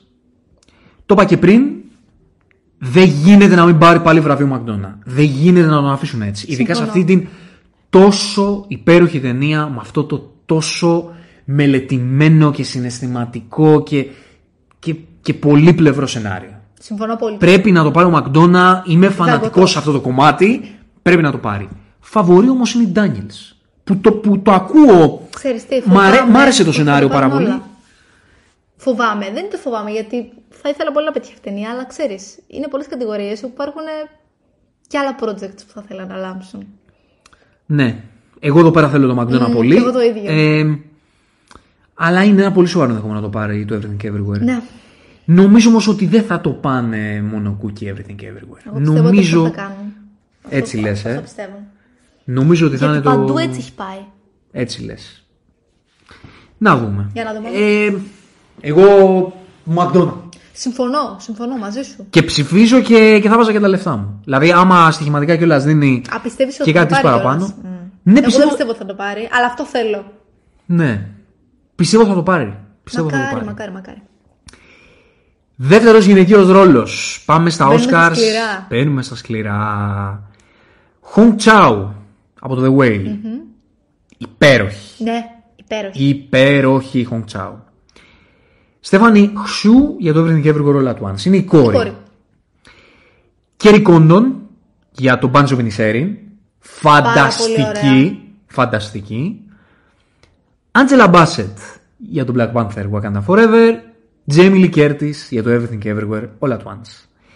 Εδώ πέρα υπάρχει ένα πολύ πολύ πολύ μεγάλο φαβορή που είναι η Άντζελα Μπάσετ. Ναι.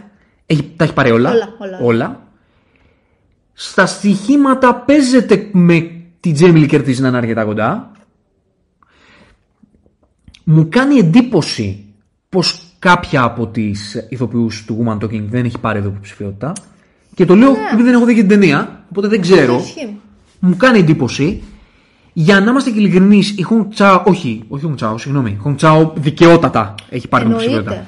Η Στέφανη Χσου του Everything Everywhere All At Once δεν θεωρώ ότι είχε Ήταν μια οσκαρική ερμηνεία, ερμηνεία. που ήταν για, για οσκαρική υποψηφιότητα. Συμφωνώ. Το θεωρώ τραβηγμένο και για να είμαστε και ειλικρινείς, Την αγαπώ, τη λατρεύω τη Τζέμιλι Κέρτης. Υπέροχη περσόνα, φο- φανταστική. Το support που κάνει στη Μισελ Και η Γέο. είδα της ήταν απόλαυση. Ναι. Απόλαυση. Αλλά ούτε αυτή ήταν έω χάρη και ερμηνεία. Δηλαδή, για να είμαστε και λίγο ειλικρινείς. Δεν νομίζω ότι ήταν. Να σε ρωτήσω, η Μισελ Williams είναι για... Είναι για πρώτο. είναι για πρώτο. Ναι. Το οποίο μου κάνει εντύπωση. Και εμένα θεωρώ ότι εδώ θα έπρεπε να Ναι, είναι. ξέρεις τι γίνεται όμως. Ε, οι υποψηφιότητες κατανέμονται με βάση το screen time. Screen time, το ξέρω. Οπότε, ακόμα και αν η ιστορία δε- δεν είναι η πρωταγωνίστρια της ιστορίας, Ναι, ναι, ναι, αν ναι. έχει ένα screen time και πάνω, πάει σε πρώτο. Κανονικά δεν θα την κατέτασα και θα της το έδινα έτσι με τα χέρια ορφανικά. Ναι, και ναι, θα της ναι. λέγα πάρ' το θεάρα. ναι, ναι. Ε, Τα ακούω. κοίτα να δεις. Θεωρώ Εγώ- θα το πάρει ναι. η Μπάσετ, όπως είπες. Ναι. Τα έχει πάρει όλα. Δεν ξέρω σε ποιον θα το έδινα. Κέρι Κόντον. Ναι, Ναι, τα ναι, ακούω, ναι, ναι, τα ναι, ακούω ναι, πολύ ναι, αυτό που ναι. λες. Η Άτζελα Μπάσετ προσκυνάμε, υποκλεινόμαστε. Υπέροχη, φανταστική. Δεν ξέρω τι άλλα επίθετα να έχω. Ε, έδωσε αυτόν εκεί το μονόλογο, ο οποίος ακόμα χτυπάει στην καρδιά. Τρίζει κόκαλα. Ναι. Ήταν όντως μία από τις πιο δυνατές ερμηνείες που έχουμε δει σε ταινία της Marvel. Δεν το συζητώ. Να πούμε ότι αν το πάρει η Άντζελα Μπάσετ θα είναι ο πρώτος, το, το πρώτο βραβείο Όσκαρ για ρόλο Ακριβώς. σε ταινία Marvel. Εγώ θα το δίνα Κέρι Κόντον. Δεν νομίζω ότι είναι μια ερμηνεία που. Εντάξει, είναι δυνατή η ερμηνεία της Άντζελα Μπάσετ. Εντάξει, δεν μπορώ να πω ότι δεν είναι. Είναι φανταστική. Αλλά θα το δίνα στην Κέρι Κόντον. Τώρα τι να σου πω. Το καταλαβαίνω Οκ. αυτό που λες, όχι, ήταν υπέροχη. Και ξέρεις τι, ήταν, και ο... ήταν τόσο κομψά η εντυπωσιακή ερμηνεία της. Δεν είχε ούτε τραβηγμένους μονολόγους, ούτε υπερβολές. Πολύ θεατρική, μ' άρεσε αυτό εμένα. Ναι, είναι σαν να βλέπεις Broadway. Ναι, ναι, Μ' άρεσε ναι. πάρα πολύ. Αυτό. Επειδή ο ΜακΝτόνα είναι και θεατρικός σεναριογράφος, έτσι. Δηλαδή πολλά πράγματα Και μοιάζει. φάνηκε πάρα πολύ αυτό. Πο- πολλά πράγματα μοιάζει να, Φάνηκε πάρα να πολύ φαίνονται αυτό. θεατρικά. Αλλά τα λεπτά θα τα βάλεις στην Άντζελα Μπάσετ, αν και είναι από τα πολύ Ναι. μεγάλα φαβορή. Δεν νομίζω ότι θα έχει δηλαδή και, Θα το πάρει στάνταρ. και απόδοση θελκτική για Ναι, να το παίξετε. Ισχύει. Supporting actor. Δεύτερος αντρικός ρόλος. Brian Tyree Henry για το Castaway. Δεν το έχω δει. Ούτε εγώ δυστυχώς. Ναι. Λατρεύω Brian Tyree Henry πάντως. Λατρεύω. ναι, ναι, ναι. Brendan Gleeson. Πριν τον είπα Jack Gleeson τον άνθρωπο. Brendan Gleeson. The Banshees of Inisherin. Barry Keoghan. The Banshees of Inisherin. Jude Hirsch. Είναι ο, ο παππούς του Fablemans. Και Kiko Ekwan, αυτός ο αγαπημένος άνθρωπος, για το Everything Everywhere All At Once. Στάνταρ θα το πάρει αυτός. Ο Key. Το, τα, έχει, τα έχει σαρώσει Ναι. όλα. Είναι ό,τι πιο αξιολάτρευτο υπάρχει. Είναι πραγματικά κρίμα που τόσα χρόνια ήταν χαμένος από τη βιομηχανία. Έκανε ένα ακραία δυνατό comeback με αυτή την ταινία. Ε, μ' άρεσε πάρα πολύ η ερμηνεία του. Κοίτα, Θα το το και δίνω εμένα όμως. μου άρεσε πάρα πολύ η ερμηνεία του. Θα σου πω ότι είναι λίγο. Είναι δύσκολη η κατηγορία αυτή. Είναι, είναι όντως. Να πούμε ότι είναι τεράστιο φαβορή εκεί. Τεράστιο φαβορή. Παίζεται και λίγο ο Μπάρι Κέογκαν. Κάποιο πήρε. Πήρε με ένα Emmy, μια χρυσή σφαίρα. Πήρε. Κάτι, κάτι πήρε. Κάτι, κάποιο βραβείο πήρε ο Μπάρι Μπράβο, Κέογκαν. Καλά έκανε. Ε, κοίτα να δεις τώρα τι γίνεται.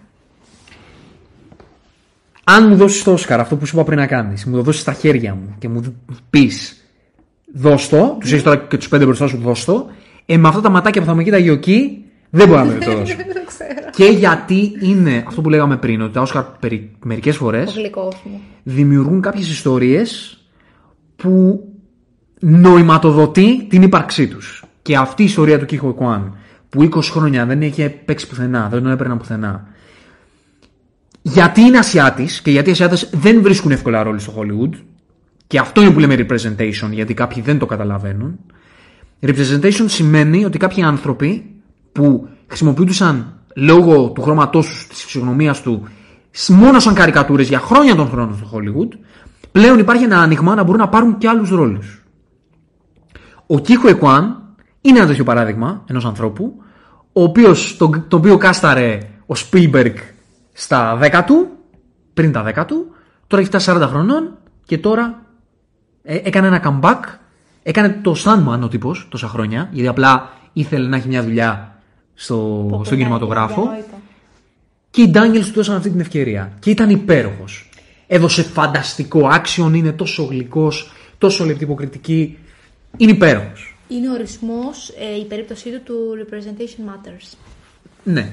Είναι ένα ζωντανό παράδειγμα. Και, είναι και θα είναι και μια πολύ ωραία ιστορία Ναι, να το ναι, πάρει. ναι. Αλλά αν μου πεις να το δω ψυχρά, εγώ θα το δίνα Brendan Gleeson. Και η διαφορά μου με το Γκέογκαν, που ο Γκέογκαν είναι next big thing, ηθοποιάρα του Αναμφίβολα. παλικάρι, και ο νέος Τζόκερ, ηθοποιάρα του παλικάρι, η διαφορά τους στη συγκεκριμένη ταινία, στον Πάνσο Μινισέριν, μια ταινία που λάτρεψα, είναι ρε παιδί μου ότι εμένα δεν μου αρέσουν τόσο πολύ οι ρόλοι που είναι ο τρελός του χωριού. Είναι τόσο καρικατούρες. Παρότι αυτό που είχε να κάνει ο Κέογκαν Σκέψου ότι ήταν άλλη εποχή όμως τότε που διαδραματιζόταν. Βρε, δεν κατηγορώ. Τι να κατηγορήσω, το Μακδόνα, εγώ; Όχι. Ε, που το έγραψε το ρόλο. Παρότι ο, Κίγκα, ο Κέογκαν αυτό που είχε να κάνει το έκανε καταπληκτικά. Αδιανόητα, αδιανόητα. Και σε δύο-τρει σκηνές που έπρεπε να βάλει και λίγο συνέστημα το έκανε καταπληκτικά. Αλλά εμένα μ' αγγίζει αυτό που κάνει ο Μπρένταν Κλίσον, ρε φίλε. Μ' αγγίζει πολύ. Αυτή η θεατρικότητα, αυτή η τόσο εσ- μεγάλη εσωτερικότητα, ο ψυχισμός, οι δύο-τρει σκηνές που με την υποκριτική του είπε πράγματα που δεν λέει ο ήρωάς του Και χωρίς και δεν λέει το σενάριο. Ναι, ναι, ναι, Δεν ναι. είχε πολύ. Δεν είχε πολύ δεν είχε διάλογο τάκες. Gleason, όχι. Ακριβώς. Αλλά ήταν σε δύο-τρεις σκηνές η έκφρασή του που σου έλεγε πράγματα που δεν στα λέει ούτε το σενάριο. Ναι, ναι, και αυτό έχει ήταν δίκιο. πολύ στοχευμένα καθοδηγημένο από τον Μακδόνα. Ο Γκλίσον είναι ηθοποιάρα. Είναι από αυτούς τους ανθρώπους που ξέρεις και αυτός δεν ξέρεις πότε θα ξανά έχει την ευκαιρία να πάρει Όσκαρ. Ναι, αυτό είναι αλήθεια. Εγώ θα το δίνα Γκλίσον λοιπόν, ε, αλλά αν το δω ψυχρά, αλλά αν μου το δώσει το Όσκαρ στο χέρι μου, θα το δώσω στον Γκί.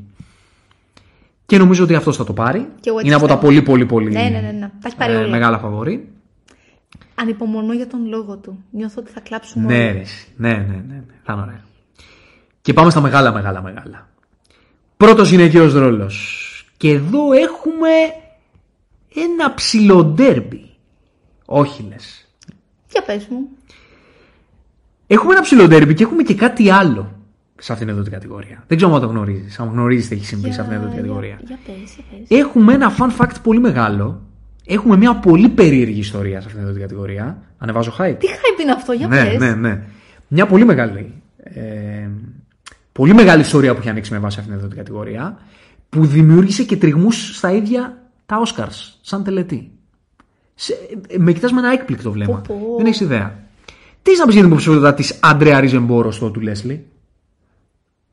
Δεν γνωρίζω τίποτα. Και δεν είσαι η μόνη. Το γνωρίζεις Ωραία. αυτό; Όχι, την έχεις, δεν- δεν έχει κάποια άλλη υποψηφιότητα σε κάποια άλλα από τα βραβεία; Βασικά πήγα να σου πω τώρα ότι γιατί δεν την είδαμε. Τι ήταν στις χρυσές σφαίρες, ήταν στη, στα, Δεν την θυμάμαι πουθενά, όντως. ε, Όχι. στα. Πώς τα λένε τα άλλα; Ε, τα Στα BAFTA, BAFTA και τα λοιπά. Critics' Choice. Δεν ήταν πουθενά, έχω να σου πω. Τι φάση. Τι φάση. Λοιπόν, η φάση είναι ότι ο σκηνοθέτης της ταινίας To Leslie και η γυναίκα του, λίγο πριν την ανακοίνωση των υποψηφίων των Oscars και ενώ θα ψήφιζε η Ακαδημία, ξεκινήσανε μία καμπάνια πολύ hard selling για να προωθήσουν την υποψηφιότητα της Αντρέα Ράιζμπορο. OK. OK. Πήρανε τηλέφωνα, φωνάξανε ό,τι γνωστούς είχαν στο Hollywood, ε, οργανώνανε σ- ε, screenings για την ταινία, βάλανε τον, ε, μέχρι και τον Νόρτον να βγαίνει στο Wow. Instagram και να λέει Ριζεμπόρο, Ερμηνιάρα, δώστε της υποψηφιότητα. Συγγνώμη, Κάνανε- Τι μέσα είχαν; Έλα Ακραίο. μου ντε, έλα μου ντε, αλλά κάνανε μια τέτοια καμπάνια όπου τελευταία στιγμή άλλαξε τη δυναμική, της έδωσε hype και την έβαλε στις υποψηφιότητες. Επειδή όμω αυτό δεν γίνεται εύκολα από τη μια μέρα στην άλλη, υπήρξαν πολλές για το κατά πόσο χρησιμοποιήθηκαν μεθόδους lobbying, δηλαδή γνωστοί φίλος Έτσι φίλου, φαίνεται ότι- πιάσανε φίλους φίλου μελών της Ακαδημίας και λίγο έγινε έλα το δικό μου το κορίτσι, έλα αυτό, έλα χάρη, κάπως έτσι για να μπει αυτή η υποψηφιότητα. Ναι, και ο τρόπος πρόθεσης της αυτό δείχνει πάντως. Και για να καταλάβεις δηλαδή που έχει φτάσει αυτό το πράγμα, η ίδια η Ακαδημία δήλωσε, χωρίς να, να αποκαλύψει ότι αυτό το fact, αυτό το γεγονός είναι που, ε, που την κινητοποίησε, στο να κάνει μια διερεύνηση στο πώς α- από του χρόνου και μετά θα γίνονται οι ψηφοφορίες Wow. των μελών της Ακαδημίας. Αυτό, αυτό το, τα λέει όλα Ναι. νομίζω πάντως. Οπότε να για να πιάσουμε τις υποψηφιότητες, αυτό Ναι, είναι το δεν fun fact μπορούμε της να κατηγορίας. μιλήσουμε- Αντρέα Ριζεμπόρ για το Τουλέσχη, λοιπόν. Άννα Ντεάρμα για το Blond. Μισελ Williams για το Fablemans. Μισελ Γεώ, γιο, για το Everything Everywhere All At Once. Και Kate Blanchett για το Tar. Εδώ θα πω ότι θεωρώ σφάλμα το ότι δεν είναι η Margot Robbie. Συμφωνώ Ναι. απόλυτα. Καλά που μου το θύμισες. Ναι, δηλαδή θα μπορούσα να μην ήταν η κυρία Ριζεμπόρο Ναι. που δεν έχω δει την ερμηνεία της. Λένε βέβαια ότι είναι ωραία ερμηνεία ε, της κοπέλας. Δεν είναι δηλαδή ότι είναι. Ότι Εντάξει, ξέρεις όχι, ότι είναι άλλη- και κάτι άκι. Αλλήμον. Δεν θα μπορούσε. Δεν θα μπορούσε να είναι. Δεν θα μπορούσε. Κακό. Ναι. Αλλά θεωρείται μια ταινία ψηλοαδιάφορη. Δεν την είδανε και πολύ. Ξέρεις. Λίγο από Να. το πουθενά. Νομίζω ότι θα έπρεπε να είναι εδώ η Μάρκο Ρόμπι. Ξέρεις τι, όχι μόνο θα έπρεπε, αλλά πόσες ταινίες έχει υπάρξει υποψήφια, θεωρώ ότι για αυτήν θα έπρεπε να το έπαιρνε. Ναι. Να πάρει το, το Όσκαρ, τι; Το Όσκαρ. Από όσες ρε παιδί μου θα ήταν υποψήφια. Ε, Κοίτα, η... σε αυτή την ταινία, στο Babylon, ε, ε, για να πούμε λίγο για τις ταινίες που μείνανε και εκτός των βραβείων, θα το πούμε στο τέλος. Ναι. Αλλά η ερμηνεία της, παρότι μπορώ να καταλάβω ότι την πήρε η μπάλα λίγο επειδή δεν άρεσε η ταινία στους κριτικούς στο Babylon, μπορώ να καταλάβω ότι η ερμηνεία της φάνηκε λίγο επιφανειακή, αλλά θεωρώ ότι έχει τεχνικό επίπεδο αυτή, αυτή η ερμηνεία. εμένα μου φάνηκε ότι ήταν το καλύτερο κομμάτι όλης της ταινίας η ερμηνεία Ναι. της. Και ήταν. Σε, σου κλεβε τα μάτια. Ναι, ναι, δηλαδή, ναι, ναι. Δεν η μπορούσε να Μάρκο κοιτάξει στην ταινία. αλλού. Δηλαδή, Ήταν αδιανόητη. ναι, σε συνέπαιρνε. Αυτό και απ- από μόνο του Άξιζε σίγουρα δίνει υποψηφιότητα. έτσι μια, Α- ένα άξιζε επίπεδο σε αυτήν την ερμηνεία. Από εκεί και πέρα, η μεγάλη μάχη είναι μεταξύ στην Kate Blanchett, που και είναι το απόλυτο φαβορή, και στη Michelle Yeoh για το Everything Everywhere All at Once. Ναι, αυτό τώρα είναι το κακό τη. Τα περισσότερα βραβεία, τα υπόλοιπα, τα έπαιρναν όλα και οι δύο. Γιατί η Μισελ Γιο ήταν σε κατηγορία κομική. Εδώ πέρα που δεν υπάρχουν τέτοιοι διαχωρισμοί στο είδος, αναγκαστικά παίζεται ντέρμπι. Εντάξει, από τη μία έχουμε. Μπαίνουν αυτά τα κομμάτια πάλι των βραβείων. Θα το δώσει σε μια ηθοποιό που έχει ήδη δύο Όσκαρ, αλλά έχει δώσει μια εξωπραγματική ερμηνεία, ή θα το δώσει σε μια ηθοποιό που δεν θα έχει ποτέ ξανά την ευκαιρία και είναι και μια υπέροχη ιστορία να της το δώσεις. Τι κάνεις; Πολλά, πολλά από αυτά τα διλήμματα που έχουν υπάρξει στο παρελθόν Ναι, ναι, στην, ναι, ε, στην Ακαδημία και ανάλογα με το αν επιλέγεται το ένα ή το άλλο, την κράζουν. Εγώ, Εδώ πέρα τι κάνεις; Εγώ θεωρώ ότι θα το πάρει η Μισελ Γιο, όσο Το πιστεύεις, ε; το πιστεύω, αλλά εγώ θα το έδινα στη Μισελ Williams. Γιατί με- Wow, με εσύ σιγά- πας, το με πήγες σιγά- αλλού εσύ. Ω, ναι. ναι. Κοίτα, ναι. ε, Και με εμένα. συγκίνησε ναι. πάρα πολύ η ερμηνεία της. ναι, ναι, ναι. Να σου πω την αλήθεια, και εμένα είναι η αγαπημένη μου ερμηνεία της χρονιάς τη Μισελ Williams. Ε, η Μισελ Γιο είναι ένας περίεργο άνθρωπος. Είναι μια τύπησα. Έχει κλάση. Έχει υποκριτική τεχνική. Ε, ξέρει να δέρνει. Ου, είναι ό,τι πιο action μπάντας star, υπάρχει. είναι κυρία, έχει άβρα, είναι καλή ηθοποιός. Είναι χαριτωμένη αλλά έχει και ένα βάθος. Έχει κάτι καλό να πει για όλους. Το οποίο δεν παίζει ρόλο καλλιτεχνικά, αλλά είναι πάντα τόσο όμορφο να βλέπεις έναν καλλιτέχνη να μιλάει όμορφα για όλους τους συναδέλφους του. Ναι. Και είναι μια ευκαιρία να βραβευτεί και μια ε, Ασιάτισσα ηθοποιός που δεν θα είχε την ευκαιρία ακριβώς. Να το κάνει. Δεν είχαν την ευκαιρία ε, ηθοποιοί από την Ασία για χρόνια των χρόνων Σωστά, στο Hollywood βεβαίως, να έχουν αυτή την ευκαιρία να πάρουν ρόλους αυτό Πόσο μάλλον. να τους δώσουν Ακριβώς. ρόλους που να τις φέρουν σε αυτό το σημείο. Πόσο μάλλον να πάρει και το Όσκαρ. Απλά, αν το δω ψυχρά, θα πω ότι ε, δεν συγκρίνεται τώρα η ερμηνεία της Blanchett με τη Michelle Yeoh. Ε, δεν συγκρίνεται. Το ακούω, το ακούω αυτό που λες. Δηλαδή τώρα αυτό που κάνει η Kate Blanchett είναι, ξέρεις, για, για σεμινάριο δεν, υποκριτικής. δεν καταλάβαινες που σταματούσε η Blanchett και που ξεκινούσε η Τάρ. Ναι. Είναι τρομερό αυτό. Ναι. Πού το δίνεις, πού το δίνεις σε Michelle Williams. Πού θα ποντάρες, γιο; Γιο. Θεωρώ ότι θα το δώσουν στη γιο.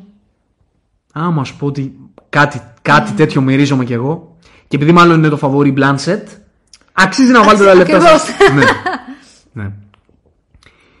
Και πάμε στο μεγαλύτερο ντέρμπι της φετινής τελετής. Όπου αυτό είναι πολύ σκληρό. Το μεγαλύτερο ντέρμπι. Πρώτος αντρικός ρόλος. Πολ Μέσκαλ για το After Sun.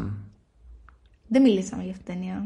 Θα, ε, το κράταγα, κάτσε. θα μιλήσουμε στο, στο τέλος που θα πούμε για, τη, για την κατηγορία της καλύτερης ταινίας. Ο Πολ Μέσκαλ ήταν καταπληκτικός στο After Sun. Τέτοια ανθρωπιά, τόσο αυθόρμητη ερμηνεία, τόσο... Εκφραστική χωρίς να μιλάει ναι, σχεδόν ναι, καθόλου. τόσο ανθρώπινη. Δηλαδή, δεν καταλάβαινε ότι υποκρίνεται αυτός Ναι, ο ναι, άνθρωπος. ναι, ναι. Ήταν ένας, ένας καθημερινός άνθρωπος με, τα- Ακριβώς. με αυτά τα θέματα που είχε αυτός ο άνθρωπος. Ακριβώς. Και ο Πολ Μέσκαλ είναι το next big thing. Πλέον θα Ναι, τον ναι, βλέπεις ναι. πολύ πολύ συχνά. Είναι Ε, αυτή. είναι ο, ο Θεός που θα παίξει το, το Gladiator το 2. Άξια, υποψηφιότητα και μπράβο και χαίρομαι πάρα πολύ που την πήρε. Bill Knightley για το Living. Δεν το είδα. Δεν το έχουμε δει δυστυχώς. Colin Farrell για το Banjo of Inisherin. Bran- Brendan Fraser για το The Whale. Austin Butler για το Elvis.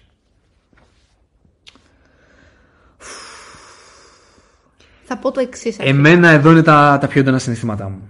Σε όλη την τελέτη. Εδώ πέρα έχω θέμα. Κι εγώ. Μετά το, μετά το McDonald's για το σενάριο, εδώ έχω θέμα. Εδώ, να το πω, Για πες, για πες. δεν δέχομαι να το πάρει ο Austin Butler. Το, δεν, δεν, Συμφωνώ. δεν το δέχομαι. Συμφωνώ. Όχι όμως, για να το ξεχαρίσουμε αυτό. Και είναι και φαβορή, έτσι. Ν- ε, Αυτό είναι το το, πούμε, θέμα. ε, Αυτό είναι το αυτό. θέμα. Είναι το φαβορή ο Austin Butler. Όχι ότι δεν ήταν πάρα πολύ καλός. Ήταν πάρα πολύ καλός. Ναι, ναι, ναι. Δεν, δεν το συζητώ. Αλλά ε, επειδή αυτό που έκανε ο Austin Butler δεν μπορείς να πεις ότι ήταν τόσο ανώτερο από αυτό που κάνανε οι άλλοι. Ίσα ίσα. Δεν μπορώ να διανοηθώ ότι δεν θα εκμεταλλευτείς την ευκαιρία να, να δημιουργήσεις αυτήν την υπέροχη στιγμή του να βραβεύσεις το Fraser, όπως είναι η στιγμή για τον ε, Key που λέγαμε πριν, ή δεν χρησιμοποιείς την ευκαιρία για να βραβεύσεις έναν καταπληκτικό ηθοποιό, έναν σπουδαίο ηθοποιό, που εντάξει, οκ, θα μου πεις θα το πάρει κάποια άλλη στιγμή, αλλά σε μια τεράστια Ήταν ερμηνεία σίγουρα μια απίστευτη αφορμή. όπως είναι αυτή. του Colin Farrell. Για μένα του Colin Farrell είναι ερμηνεία, η αγαπημένη μου ερμηνεία της χρονιάς, ούτε κουβέντα. Αλλά αν μου το έδινε στο χέρι, θα το έδινα στο Fraser γιατί είναι μια υπέροχη ιστορία. Είναι τόσο όμορφο, δηλαδή όλος ο πλανήτης θα περιμένει το Fraser να δώσει Κλα- αυτόν τον λόγο. Θα κλάψουμε όλοι. Ναι, ρε. Εν τω μεταξύ, ο γλυκούλης, όπου σε όποια βραβεία μέχρι τώρα έχει νικήσει, έχει πάει κλαμένος. Ναι. Είναι ό,τι πιο συγκινητικό βλέπεις. Και, και είναι και τόσο επίσης καλή έχει ερμηνεία ιστορία. του. Είναι, είναι. Δεν, δεν, είναι, Εννοείται. δεν του κάνουμε καμιά χάρη. Σε- είναι σε τόσο λίγες καλή η ερμηνεία η του. ερμηνεία Άντε πες του. για τον Γκί, θα μπορούσες να πεις ότι ρε φίλε, εντάξει τώρα δεν είναι το ίδιο από αυτό που έκανε με αυτό που έκανε ξέρω εγώ, ο Γκλίσον ή ο Κέογκαν. Οκ. Αλλά εδώ. Δηλαδή υπάρχει κάποιος να πει ότι α, ε, ο Austin Butler αυτό που έκανε είναι καλύτερο από αυτό που έκανε ο Fraser και ο Φάρελ. Περίπτωση. Μα όχι, δεν υπάρχει περίπτωση. Ότι τι; Ότι γιατί να το πάρει, επειδή είναι βιογραφία. Και θέλουμε να βραβούμε βιογραφίες με το ζόρι. Επειδή τι, επειδή θέλουμε να προωθήσουμε τον Butler. Για μένα δεν συγκρίνεται. Προωθείται από κάθε πάντα. Υπάρχει λόγος αυτή τη στιγμή ο Butler να πάρει Όσκαρ; Στην πρώτο του ρόλο. Επίσης, να σου πω κάτι, ακριβώς έχει όλη την ουσία μπροστά του. Ε, ναι. Η ιστορία, ας πούμε, του Φρέιζερ είναι τόσο συγκινητική από μόνη της. Δηλαδή, θα ήταν μια απίστευτη σκηνή να τον δεις να του σηκώνει αυτό το βραβείο. Αν όχι, δώσ' το στο Φάρελ που έχει Ακριβώς. δώσει και μία ερμηνεία άστο. Ερμηνεία ζωής. Ε, ναι. Ερμηνεία ζωής. Είναι η καλύτερη ερμηνεία της καριέρας του. Εμένα είναι μακράν η αγαπημένη μου φετινή ερμηνεία. Εντάξει. Τι να πω. Θα είμαστε όμως χαρούμενοι Θα και με τα ξενερώσω δύο. πολύ να το πάρει ο Μπάτλερ. Πολύ. Δεν, δεν πολύ. σου πω καλά ναι, αλλά μπορεί να έρχεται. Θα τα δίνει και τα λεφτά σου, δηλαδή θες να μου πεις; Ξέρω εγώ. Άμα σου δώσω τώρα Ξέρεις τι, 100 ευρώ να παίξεις, πού τα Είμαι- βάζεις; μ, Δεν δεν- δεν μπορώ να σου απαντήσω στοιχηματικά, αλλά θα σου πω ότι είναι 50-50 να το πάρει αυτός ή ο Μπρένταν. Ναι. Τα μισά τα έχει πάρει ο Elvis. Το Austin Butler. Κοίτα, Βέβαια τα τις έχει πάρει με τη σφαίρες- φωνή του, του Elvis. θα σου πω. Τις σφαίρες δεν θα τις έπαιρνε πάντως σίγουρα ο Φρέιζερ γιατί ναι, ναι, δεν. είχε, δεν πήγε είναι καν. τσακωμένος, δεν πήγε, δεν θα την Ισχύει. έπαιρνε. Πήρε, τι πήρε, BAFTA, τι πήρε; Η BAFTA ή Critics. Δεν θυμάμαι, ένα από τα δύο. Το άλλο το πήρε ο Μπρένταν. Ναι. Οκ, Άστα είναι μοιρασμένα, δεν. ναι. Α, Ε, προσεύχομαι. Προσεύχομαι. Αχ, μακάρι. Λοιπόν, Μακάρι. Και πάμε στη σκηνοθεσία Και εδώ πέρα ντέρμπι, ούτε εδώ είναι ξεκαθαρά τα πράγματα. Ρούμπεν Όστλουντ για τον Triangle of Sadness. Δεν καταλαβαίνω πώς την πήρε αυτή την υποψηφιότητα. Προχωράμε όμως. Todd Field για το Tar, δικαίως. Μάρτιν ΜακΝτόνα για το Banshees of Inisherin, δικαίως. Steven Spielberg για το The Fabelmans και Daniels για το Everything Everywhere All At Once. Αυτό που θα πω είναι ότι θεωρώ ότι εδώ πέρα θα πρέπει να είναι και ο Ρονόφσκι. Αρονόφσκι θα πεις εσύ, ε. Θεωρώ ότι θα πρέπει να ήταν μέσα. Θα πεις Αρονόφσκι. Εγώ ξέρεις τι θα πω; Το είπα και πριν. Για μένα θα έπρεπε να είναι Charlotte Wells του After Sun. After Sun. Ναι. Είναι πολύ δυνατή η σκηνοθεσία της. Είναι και κάτι διαφορετικό. Είναι η κάτι αλήθεια. διαφορετικό. Είναι τόσο ανθρώπινο, είναι τόσο ε, οργανικό το συνέστημα που περνάει, τόσο πολύ σε, σε κάνει να, να αισθάνεσαι ότι βλέπεις μία κάμερα, Ακριβώς, μια κασέτα. μία κασέτα όντως από ένα, από ένα ταξίδι ενός, Παρελθοντικό. ενός μπαμπά με μία σκόρης και καπάκι στο φινάλε σε μεταφέρει σε μια άλλη διάσταση και σου κάνει κάτι που σε αφήνει με την τρίχα κάγελο. Και χωρίς να πει Τίποτα, τίποτα, τίποτα. σε κάνει, σε αφήνει παγωτό και σε κάνει να σκέφτεσαι τόσα τόσα πράγματα. Δεν θέλουμε να σας το, να σας το αποκαλύψουμε, να πούμε Ναι. περισσότερα γιατί πρέπει το After Sun να το δείτε. Είναι μια υπέροχη ταινία. Και είναι μοναδική εμπειρία να, να δεις το φινάλε. Να δεις το φινάλε. Κρίμα, πραγματικά κρίμα. Τεράστιο σφάλμα για μένα ότι η Ναι, ναι, Charlotte ναι. Wells δεν είναι επειδή τι, επειδή είναι η πρώτη της ταινία. Εδώ μου βάλες τον Butler. Ακριβώς. Ότι τι, θα του δώσει και το Oscar. Δεν παίζει ρόλο αυτό. Δεν υπήρχε λόγος να είναι ο Ρούμπεν Όστλου, θα πω εδώ. Μια χαρά η ερμηνεία, η σκηνοθεσία του, δεν το συζητώ. Αλλά ας έβαζα ένα Αρονόφσκι που λες και εσύ. Εντάξει. Οκ. Λοιπόν, από αυτά που έχουμε όμως, εγώ το δίνα Spielberg. Συγγνώμη στους Daniels, αλλά εγώ το δίνα Spielberg. Φοβάμαι ότι θα το πάρουν. Ναι, και εγώ αυτό καταλαβαίνω.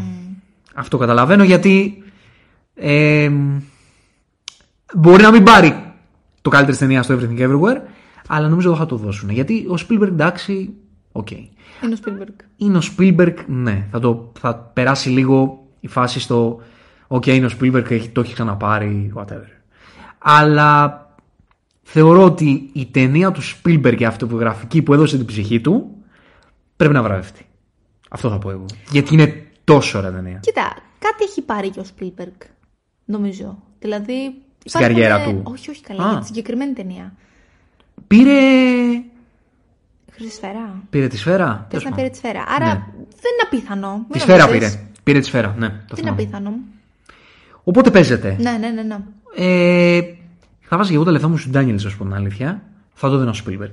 Τα ακούω, τα ακούω. Συμφωνώ. Ναι. Αλλά αν με ρωτάς το δίνω Charlotte Wells. Αν, αν θα μπορούσε να είναι εκεί. Ναι.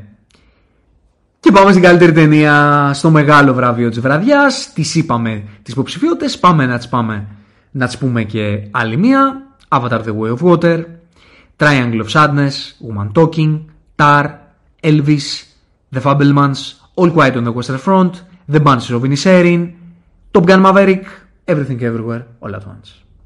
Ρίχτω. Λοιπόν, πάνω απ' όλα, Ναι. μη ρεαλιστικά μιλώντα, θα ήθελα το Top Gun. Αλλά δεν θα το πάρει. Είμαι αρκετά σίγουρη. Ναι. Άρα το βγάζω απ' έξω σαν να μην είναι υποψήφιο. Γιατί νιώθω ότι θα το παραμερίσουν πάρα πολύ και θα συγχυστώ. Ναι. Άρα εκτός από αυτό θα πω ότι θα το δώσουν στο Everything Everywhere, αλλά εγώ θα ήθελα All Quiet on the Western Front. Εσύ είσαι ταγμένη. Ναι, είμαι. Να το πιάσουμε λίγο πιο πίσω. Να, για πες. Θα έπρεπε να είναι το After Sun, κατά τη γνώμη μου. Συμφωνώ. Ε, υποψήφιο, απλά ναι. είναι αυτό που έλεγα πριν, ότι η Ακαδημία κάποιες πολύ indie ταινίες τις παραμερίζει. Θα έπρεπε να είναι το Babylon, το οποίο Babylon, για να πούμε για αυτή την ταινία, που άρεσε σε πάρα πολύ κόσμο και δεν άρεσε στους κριτικούς. Δηλαδή είναι μια από τις ταινίες που αξίζει να αναφερθούμε πέραν ε, των υπολείπων.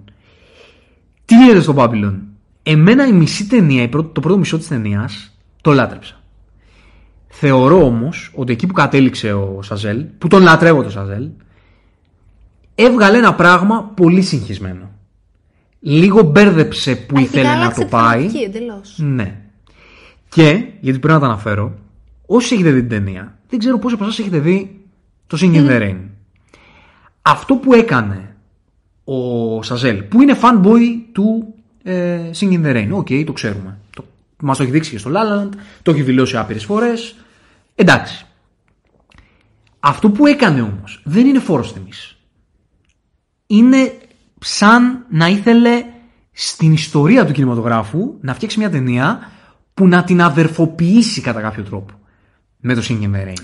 Ξέρεις Εμένα μου τι φάνηκε είναι; πολύ, πολύ γραφικό αυτό. Θα σου πω ποιο είναι το κακό. Στο Είναι φινάλε ότι- λέω. Α, πέρα, αυτό Κατάλαβες. ήταν. Δεν λέω γιατί μέχρι εκείνο το σημείο έδινε φόρους τιμής. Ακριβώς. Αν το άφηνε εκεί, θα έλεγε είναι τέλειο, γιατί Ναι. απλά το αφιερώνει Ναι. στο Singing in the Rain. Το τέλος είναι σαν να λέει όλα έγιναν. Όλα όσα αναφέρονται στο Singing in the Rain, την αυθεντική ταινία, έγιναν εξαιτίας όσων είδατε τώρα. Ναι, ρε παιδί μου, δηλαδή είναι, πώς να σου το πω, είναι σαν την προσωπική του καύλα. Δηλαδή είχε, είχε ένα όνειρο Σαζέλ να φτιάξει μια ταινία ε, που να την ε, ενοποιήσει στο legacy της με το Singing in the με το Rain. Singing in the Rain. Ήθελε δηλαδή να, να βάλει το όνομά του δίπλα, Δίπλα σε του. αυτήν την ταινία. Ναι, ναι, ναι, ναι. Και, και έκανε απλά το γούστο του. Εμένα αυτό μου φάνηκε πολύ γραφικό. Και, και με, με ξενέρωσε πολύ. Αλλά εκτός αυτού, που και αυτό είναι κάτι δικό μου, δεν, δεν έχω ακούσει κι άλλου να το αναφέρουν, εμένα με ενόχλησε προσωπικά, νομίζω ότι σαν θεματική δεν κατέληξε κάπου. Δηλαδή, αν έκλεινε η ταινία με το πώς τελειώνει η ιστορία, Στο πλάνο της Μάργκο. ναι, θα έλεγα. Θα ήταν τέλειο. Θα έλεγα αριστούργημα. Α, Θα έλεγα αριστούργημα. Αλλά μετά αυτό που πήγε να κάνει, δεν μ' άρεσε αυτό. που- Δεν, δεν μ' άρεσε έτσι όπως το υλοποίησε. Σε κάθε περίπτωση, παρόλα αυτά, με τις προσωπικές μου διαφωνίες, θεωρώ ότι το Babylon έπρεπε να έχει θέση σε αυτή την κατηγορία. Όπως και το Έχεις άφησα. δίκιο. Έχεις δίκιο. Και μόνο αυτό που κάνει στο πρώτο μισό, ο Σαζέλ, είναι κάτι το οποίο δεν το βλέπεις, το οποίο έχει υψηλό για μένα σκηνοθετικό επίπεδο και δεν ξέρω πώς την είδαν οι κριτικοί με την έννοια ότι βγάζει το κακό όνομα του Hollywood ή ότι δεν θέλουμε άλλη μια ταινία που να, που να παρουσιάζει το Hollywood σαν μια προβληματική βιομηχανία; Εν τω μεταξύ, όσα αναφέρει είναι αληθινά. Δηλαδή, πραγματεύεται μια μετάβαση στο Hollywood που έγινε έτσι ακριβώς.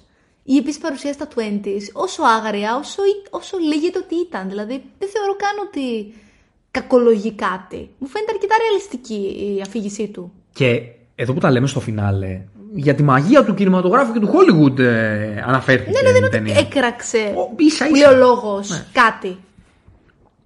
Τους φάνηκε πιο ρηχή τους κριτικούς, δεν ξέρω, τέλος πάντων. Αποτέλεσμα είναι ότι ε, Top Gun Maverick δυστυχώς δεν θα το πάρει, Ε, είδες το. αλλά θεωρητικά παίζεται, Να. θεωρητικά. Κοίτα, δεν θεωρώ ότι το Everything Everywhere All At Once είναι μια ταινία που όταν την είδα είπα αυτή η ταινία πρέπει να πάρει τόσο καλύτερης Συμφωνώ. ταινίας φέτος. Αλλά φοβάμαι ότι θα το πάρει. Αλλά. Καλά, ότι, τη λατρεύω και δεν θα με στεναχωρήσει να το πάρει. Με την έννοια ότι. Εγώ δεν θα ήθελα να το πάρει σε αυτή την κατηγορία. Ναι. Θεωρώ ότι δεν είναι για αυτή την κατηγορία. ναι. Όσο υπέροχη και να είναι σαν ταινία. Κοίτα, από το να το παίρνει το Elvis. Καλά. δεν το συζητάμε. Αλλά. Εμένα μου αρέσει που η Ακαδημία τουλάχιστον μέσα στην υποκρισία της Τον κάποιες αναγνωρίζει. φορές κάνει το βήμα να δώσει χώρο και βήμα και βραβείο σε κάποιες ταινίες που ξεφεύγουν από τη λογική της και πάνε τον κινηματογράφο λίγο πιο μπροστά. Του ανοίγουν λίγο το πεδίο. Βέβαια, βέβαια. Όχι το κινημα... Βασικά, όχι του κινηματογράφου, του Hollywood. Μην το πάμε εκεί. Ο- Γιατί ο κινηματογράφος είναι ανοιχτός. Το Hollywood δεν είναι ανοιχτό. Και επειδή ταινίες από το Everything Everywhere All, All at Once ε, τι έχει ανάγκη το Hollywood, Δεν βγαίνουν συχνά, εννοείται. ε, νομίζω θα ήταν μια, ένα καλό βραβείο. Νομίζω ότι εκεί είναι για να τα ποντάρετε τα λεφτά σας. οπότε, αυτά. Αυτά. Τα είπαμε όλα. Αυτά τα πάμε όλα. Κάναμε ένα ωραίο δίωρο σχεδόν. Θα δεις τελετή. Βεβαίως. Όσο αντέξω δηλαδή, γιατί Ναι. είναι λίγο απάνθρωπες οι ώρες. Ε, εγώ δεν θα δω. Δεν θα δεις, ε. Δυστυχώς όχι. Θα ήθελα, αλλά δεν γίνεται. Εγώ λέω ότι όσοι έχετε το χρόνο και τη διάθεση να το δείτε, εκεί καταλήγουμε. Ότι τα Oscars είναι ένα ωραίο πανηγυράκι που δεν πρέπει να το παίρνεις σοβαρά καθόλου. Πρέπει να το αντιμετωπίζεις όπως βλέπεις ποδόσφαιρο στην τηλεόραση, αλλά να, να μπορείς. Όπως και στο ποδόσφαιρο, βρε παιδί μου. Έχει πράγματα για να πάρεις. Ναι, υπάρχουν, υπάρχουν ωραία. ωραίες ιστορίες μέσα σ- και στο ποδόσφαιρο. Έτσι και στα Oscars υπάρχουν μερικές ωραίες ιστορίες και ό,τι αδικίες γίνονται, μην τις παίρνουμε και πολύ σε σοβαρά. Δεν έγινε και κάτι. Δεν θα έπρεπε και κανένας δημιουργός να σκάει που δεν πήρε το Oscar. Δεν θα έπρεπε και ένας φαν να αισθάνεται αδικία ή θυμό, ενώ σε πιο βαθύ επίπεδο, για το ποια ταινία πήρε ή ποια δικήθηκε ή. Στην κινηματογραφική ιστορία, το τελευταίο πράγμα που γράφεται είναι το Oscar. Ακριβώς. Ακριβώς. Αυτά λοιπόν τα λέμε στο επόμενο ηρωικό ταξίδι. Θα επιστρέψουμε στα δικά μας. Θα επιστρέψουμε στα δικά μας βεβαίως και έχουμε πολύ πράγματα Ου. να έρχονται. From Zero to Hero. Just like that.